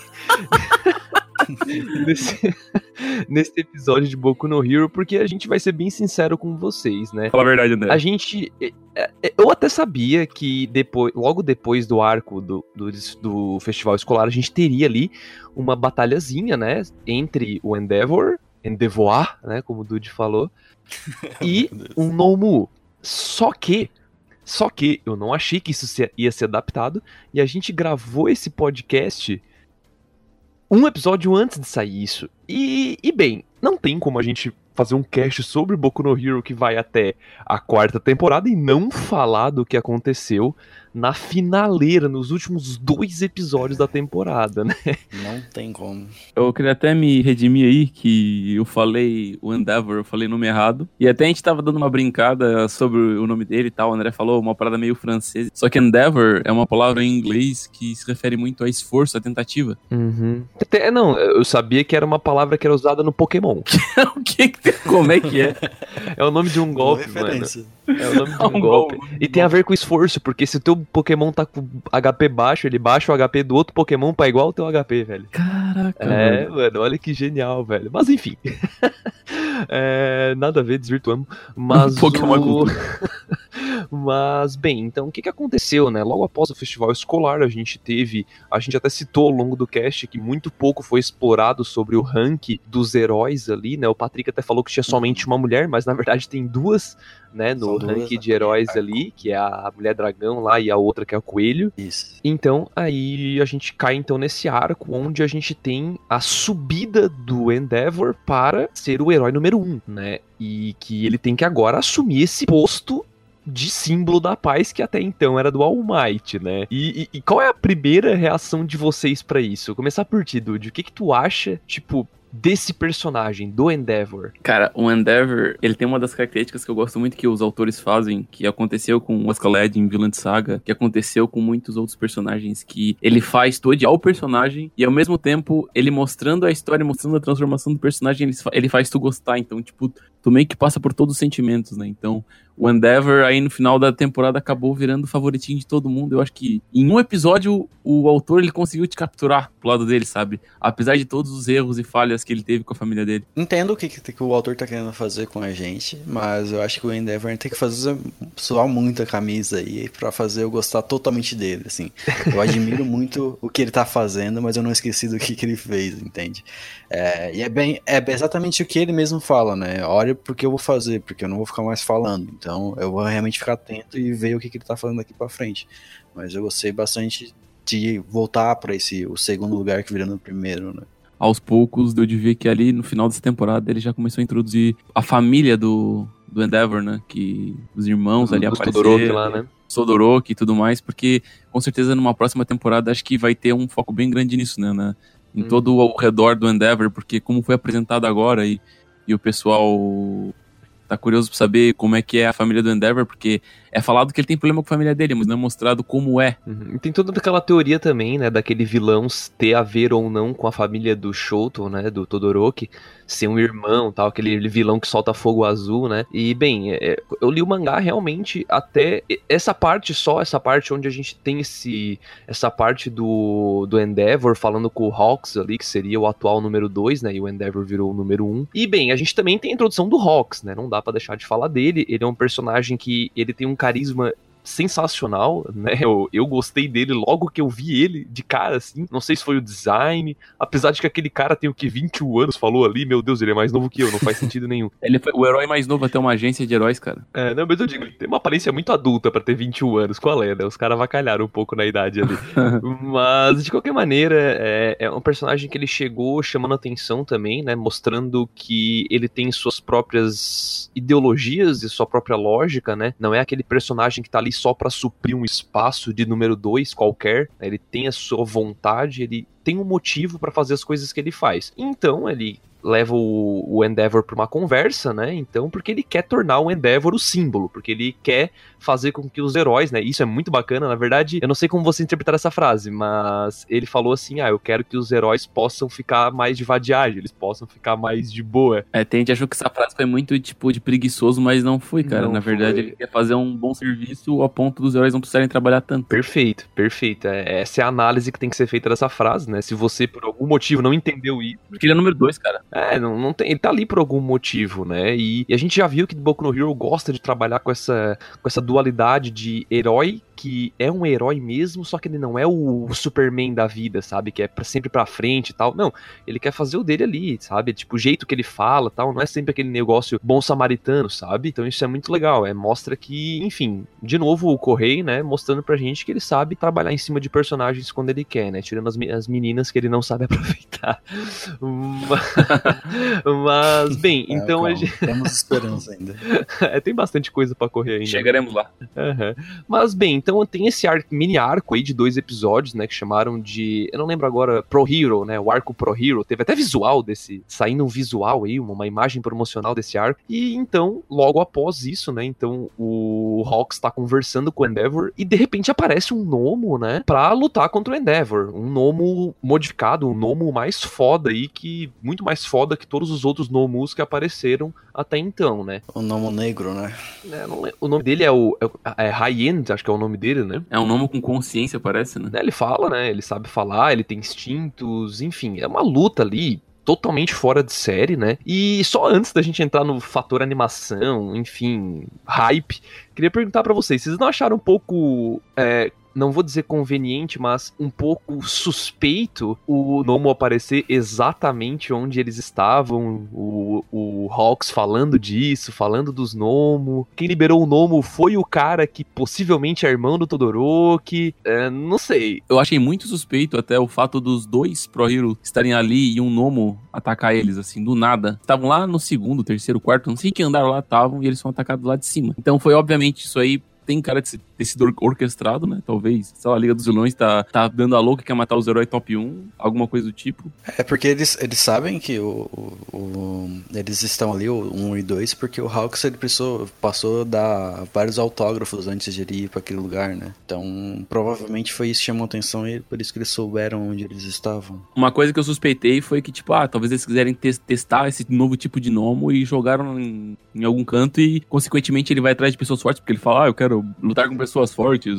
É, pode ser. Quem é mais Pode forte? ser. É, mas eu acho essa solução um pouco conveniente demais, assim. Eu acho que se tiver um plot twist aí no meio, vai ser um negócio bem mais legal, assim, na minha opinião, né? Esse gnomo negro aí, cara, ele me lembrou muito o Beerus do Solo Leveling. Tipo, chegou do nada e quem é o mais forte? Quem é o rei? É o pois é, pois é, realmente. Só que o Beru, né, falava um pouquinho melhor do que, do que Uhum. esse Nomo aí. Mas é, então, o, a gente sai um pouco dessa parte e vamos entrar um pouco no hype da temporada, né? Que foi, no fim das contas, a gente achou que ia terminar num baixo astral, né? Mas Boku no Hero não, não deixou a gente com esse gostinho ruim na boca. Ele voltou e, sinceramente, eu acredito que é, pra essa cena a equipe, a staff original voltou, retornou, Ah, né, para fazer a parte Nossa, não tem a É, dúvida. Pra fazer a parte da animação ali, ou então, o que que aconteceu? Ele estava com a staff secundária e ao longo da segunda temporada inteira eles cagaram pra animação pra entregar essa luta no final, né? Porque essa luta, cara, sinceramente, eu fiquei sem palavras, cara. Eu não gosto do Endeavor, tá? Eu achava um personagem ridiculamente boçal, né? Enfim, tu-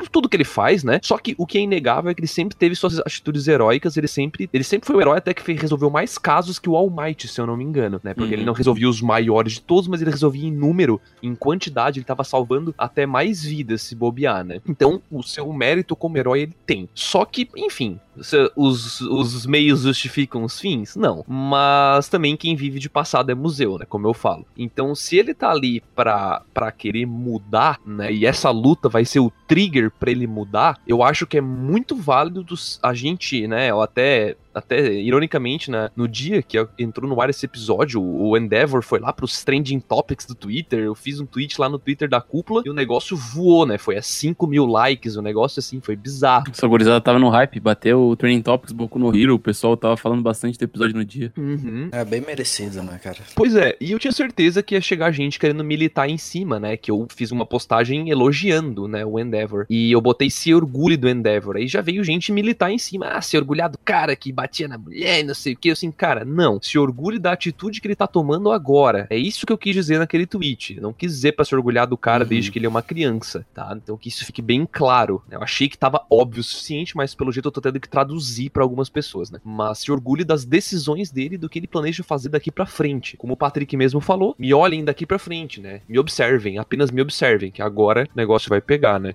E Dude, cara, a luta, cara. O que que tu sentiu vendo aquela luta, cara? Antes de mais nada, eu queria dizer que, na minha cabeça, quando eu vi a animação do nível que tava, eu pensei, cara, parece que eles chegaram assim, no último momento pra dar o último gás pra dizer, cara, nós estamos aqui, nós estamos aqui. Parece que os caras chegaram de helicóptero, quebraram o vidro do, do estúdio de Rapline, tá ligado? caiam, caiam, caiam. É mais ou menos assim, cara, porque se tu for comparar com todas as outras lutas da temporada, mano, é óbvio que essa aí foi a mais animada, cara. Aquilo ali é nível Boku no Hero, tá ligado? Aquilo ali é nível Boku no Hero. Mas eu queria falar sobre a luta aqui, cara. A linguagem da luta. Eu até fui rever o mangá pra ver como é que foi a luta no mangá, né? Porque eu queria comparar algumas coisas que o pessoal tava compartilhando no Twitter, comparando as páginas com os, eh, os frames da animação. E tem uma, uma analogia muito bonita que o autor botou, que o Endeavor fala sobre, eh, sobre queimar, né? Sobre queime junto com o meu passado, queime junto com Uhum. isso, né? Uhum. E tem uma cena no mangá que não foi botado muito bem no, no animação, que é o Endeavor sendo empurrado pelas penas do Hawks e formando uma asa, tipo de fênix, sabe? Hum. E na, na história tu entende que fênix é um negócio que Revive, morre né? e renasce, né? Hum. Então, tipo, ele meio que tava morrendo aquele Endeavor antigo e renascendo um novo, né? Então, foi uma linguagem muito legal usada. E tem outra coisa que talvez algumas pessoas não perceberam. O Endeavor recebeu um golpe na cara no mesmo local que o filho dele tem a cicatriz, né? Hum, caramba. Karma, né? Então foi muito foda, cara. Tipo, a cicatriz. Eu, com certeza ele vai ficar com uma cicatriz no, no mesmo local, local que o filho dele, até porque tem umas capas de mangás aí que eu olhei depois e, e tem uma, uma parada assim. E, cara, muito bonito, muito foda. E tu, Túlio, tu deve ter hypado 200% e deve ter até berrado junto. Nossa, o Patrick tava lá, Proeminence Burn, porra! Todos luta, caralho. Eu não gosto dessa frase, eu tô usando. Só queria perguntar um negócio pra vocês, se vocês perceberam, cara. Ô, parece que quando ele deu o golpe final, parecia que ele tava caindo igual um meteoro na terra, tá Sei ligado? lá, mano, foi animal. Não, o André só tava berrando. Ô, eu chorei, mano. Ô, eu emocionei, Ah, mano. cara. Emocionei. Me emocionei quando ele saiu rodando que nem um peão do prédio e cortou o prédio, mano. Ah, mano. Ô, chorei, mano. Mas assim, eu nos últimos episódios, assim, antes de chegar nessa, nesse mini arco aí do- dos dois Pro Heroes do top 10, eu tava falando sozinho com o Boku no Hero. Cara, quem é você? Cadê o Boku no Hero pelo qual eu me, me apaixonei, tá ligado? Aqueles, aqueles stalk de pessoa apaixonada. e parece que esses dois últimos episódios foi tipo o Correia e a equipe do estúdio ali falando, ó, tá aqui, ó, eu, eu ainda sou o mesmo cara, eu ainda sou o cara que merece ser apaixonado, tá ligado? Tipo, nossa, foi muito, muito bom a animação, foi muito bom a forma que eles tocaram no, no, no plot que tava meio escondido o Endeavor, né? Que ele só apareceu algumas vezes. Foi muito bom as sutilezas, né, de ele ver que até então o Endeavor só confiava nele mesmo, na força bruta dele. Quando tu vê o Endeavor começar a usar item de suporte, tu consegue ver que ele mudou um pouco a índole dele. Ele começou a confiar mais nas outras pessoas. Ele tá confiando no suporte, ele tá usando os itens de outros, outras pessoas. Ele não tá totalmente na força bruta dele, entende? Por isso que ele Uhum. começou a ganhar coisas muito legais. Ele, tipo, ele tá voando, ele tá conseguindo fazer coisas fodas, assim. E esses detalhes sutis que ele, ninguém comenta, ninguém fala, ah, Endeavor, tu tá usando item de suporte agora? Não, ninguém fala isso em momento algum, mas, tipo, esses momentos sutis, cara, que eu sentia falta. E, esse, e tipo, voltou com tudo. E eles conseguiram salvar, eles conseguiram me fazer entrar no hype de novo. É uma montanha russa, né? Mas eu tô no hype de novo, esperando pela quinta, e, e é isso, cara. Tipo, eu quero muito ver o que, que vai acontecer depois. E E a gente termina bem anúncio já de uma quinta temporada, né? Então, realmente, dentro do próprio episódio, teve uma confirmação de continuação, né? Então a gente. E tem uma confirmação de que está em produção, tá, pessoal? Então, Uhum. mesmo com a parada do coronavírus aí, que assolou aí a, a época desse cast aqui, mas a produção está segue lá, não sei se está no mesmo ritmo, mas segue sendo produzida a quinta temporada. Não sabemos o que, que vai sair, mas não parou, né? Não, não tivemos a, a, a- não foi adiada, esse tipo de coisa, né? Ah, mas com certeza só ano que vem. E não tem nenhuma notícia de filme, então a gente pode ficar um pouco mais tranquilo quanto à qualidade da coisa. Não sei não, hein? Pelas vendas do último filme, já espera outro, hein? Já espera outro. Bate na madeira. Eu quero ver se esse filme vai estar tão bem animado mesmo. Já pensou, o filme tá feio, vai tomar no cu aí, né? É.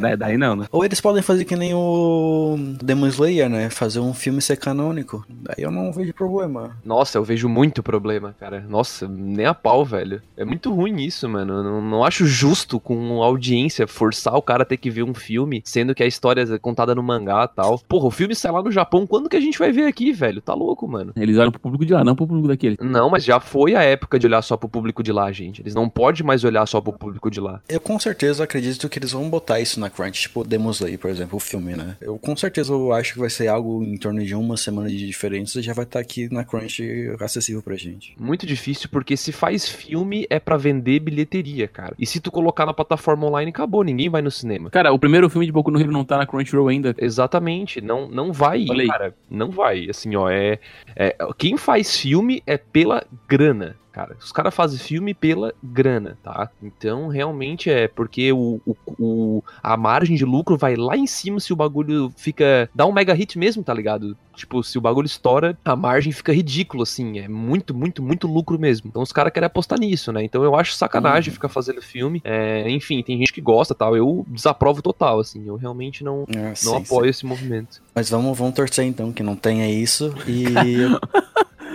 O cara tá torcendo pra não ter Ah, filme do anime. ah, tá não, ligado? velho, eu não quero, velho.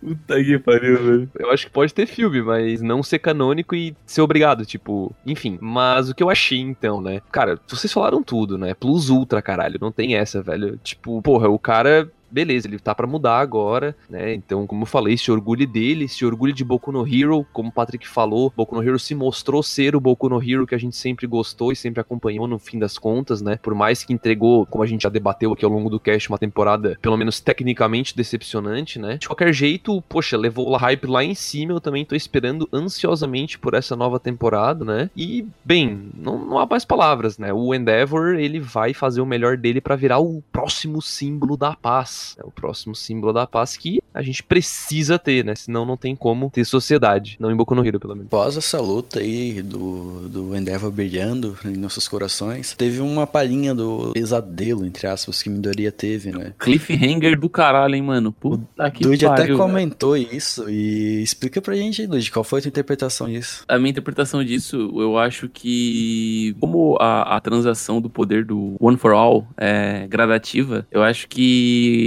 do mesmo esquema que o, que o All Might tava se despedindo do, do poder dele aos poucos e chegou naquela luta lá ele se despediu total, eu acho que o Midoriya ainda deve estar entrando, porque meio que quando ele tava naquele pesadelo lá, parecia que, tipo, ele tava só com a mão e com um pouquinho do rosto, né? E o resto tava esfumaçado. Uhum. E aí os outros do lado dele estavam por completo, né? E tudo Isso, mais. sim. Eu acho que é, gradativamente ele tá se conectando com os antigos, talvez. Alguma coisa assim. Eu vou chutar isso, tá ligado? Os outros que tinham os poderes antes deles estavam nesse sonho, só que eles apareciam por completo, né? A Midoriya tava meio Uhum. só algumas partes do corpo aparecendo, o resto era tipo uma sombra ainda. Então, o que o Dude quer dizer pra gente é que o Midoriya não tá dominando 100% aquilo ainda, ele tá aos poucos conseguindo entrar. Porque se vocês lembrarem lá na, na luta do, do Midoriya quando o Shinzo tem a lavagem cerebral lá, o poder dele, na- lá naquela batalha interescolar lá, o, quando o Midoriya vê as pessoas com poder, todos eles são sombras, são só os olhos brilhando. Nossa, é né? verdade. Agora o Midoriya, quando Uhum. ele sonha isso, ele já vê todos os personagens já completos, né? Só ele que ainda não tá. Nossa, é verdade. Ele tá gradativamente se conectando aos outros, né? Uhum. Ah, que da hora. Da hora essa interpretação de vocês aí. Vou deixar com vocês, porque eu não interpretei muita coisa, não. Eu só fiquei tipo. "Ah", Eu tava extasiado. Eu, eu, ta- não, não, mano, eu Tava tava, eu tava totalmente extasiado ainda pela luta, cara. Nossa, foi sensacional. sensacional, não teve como.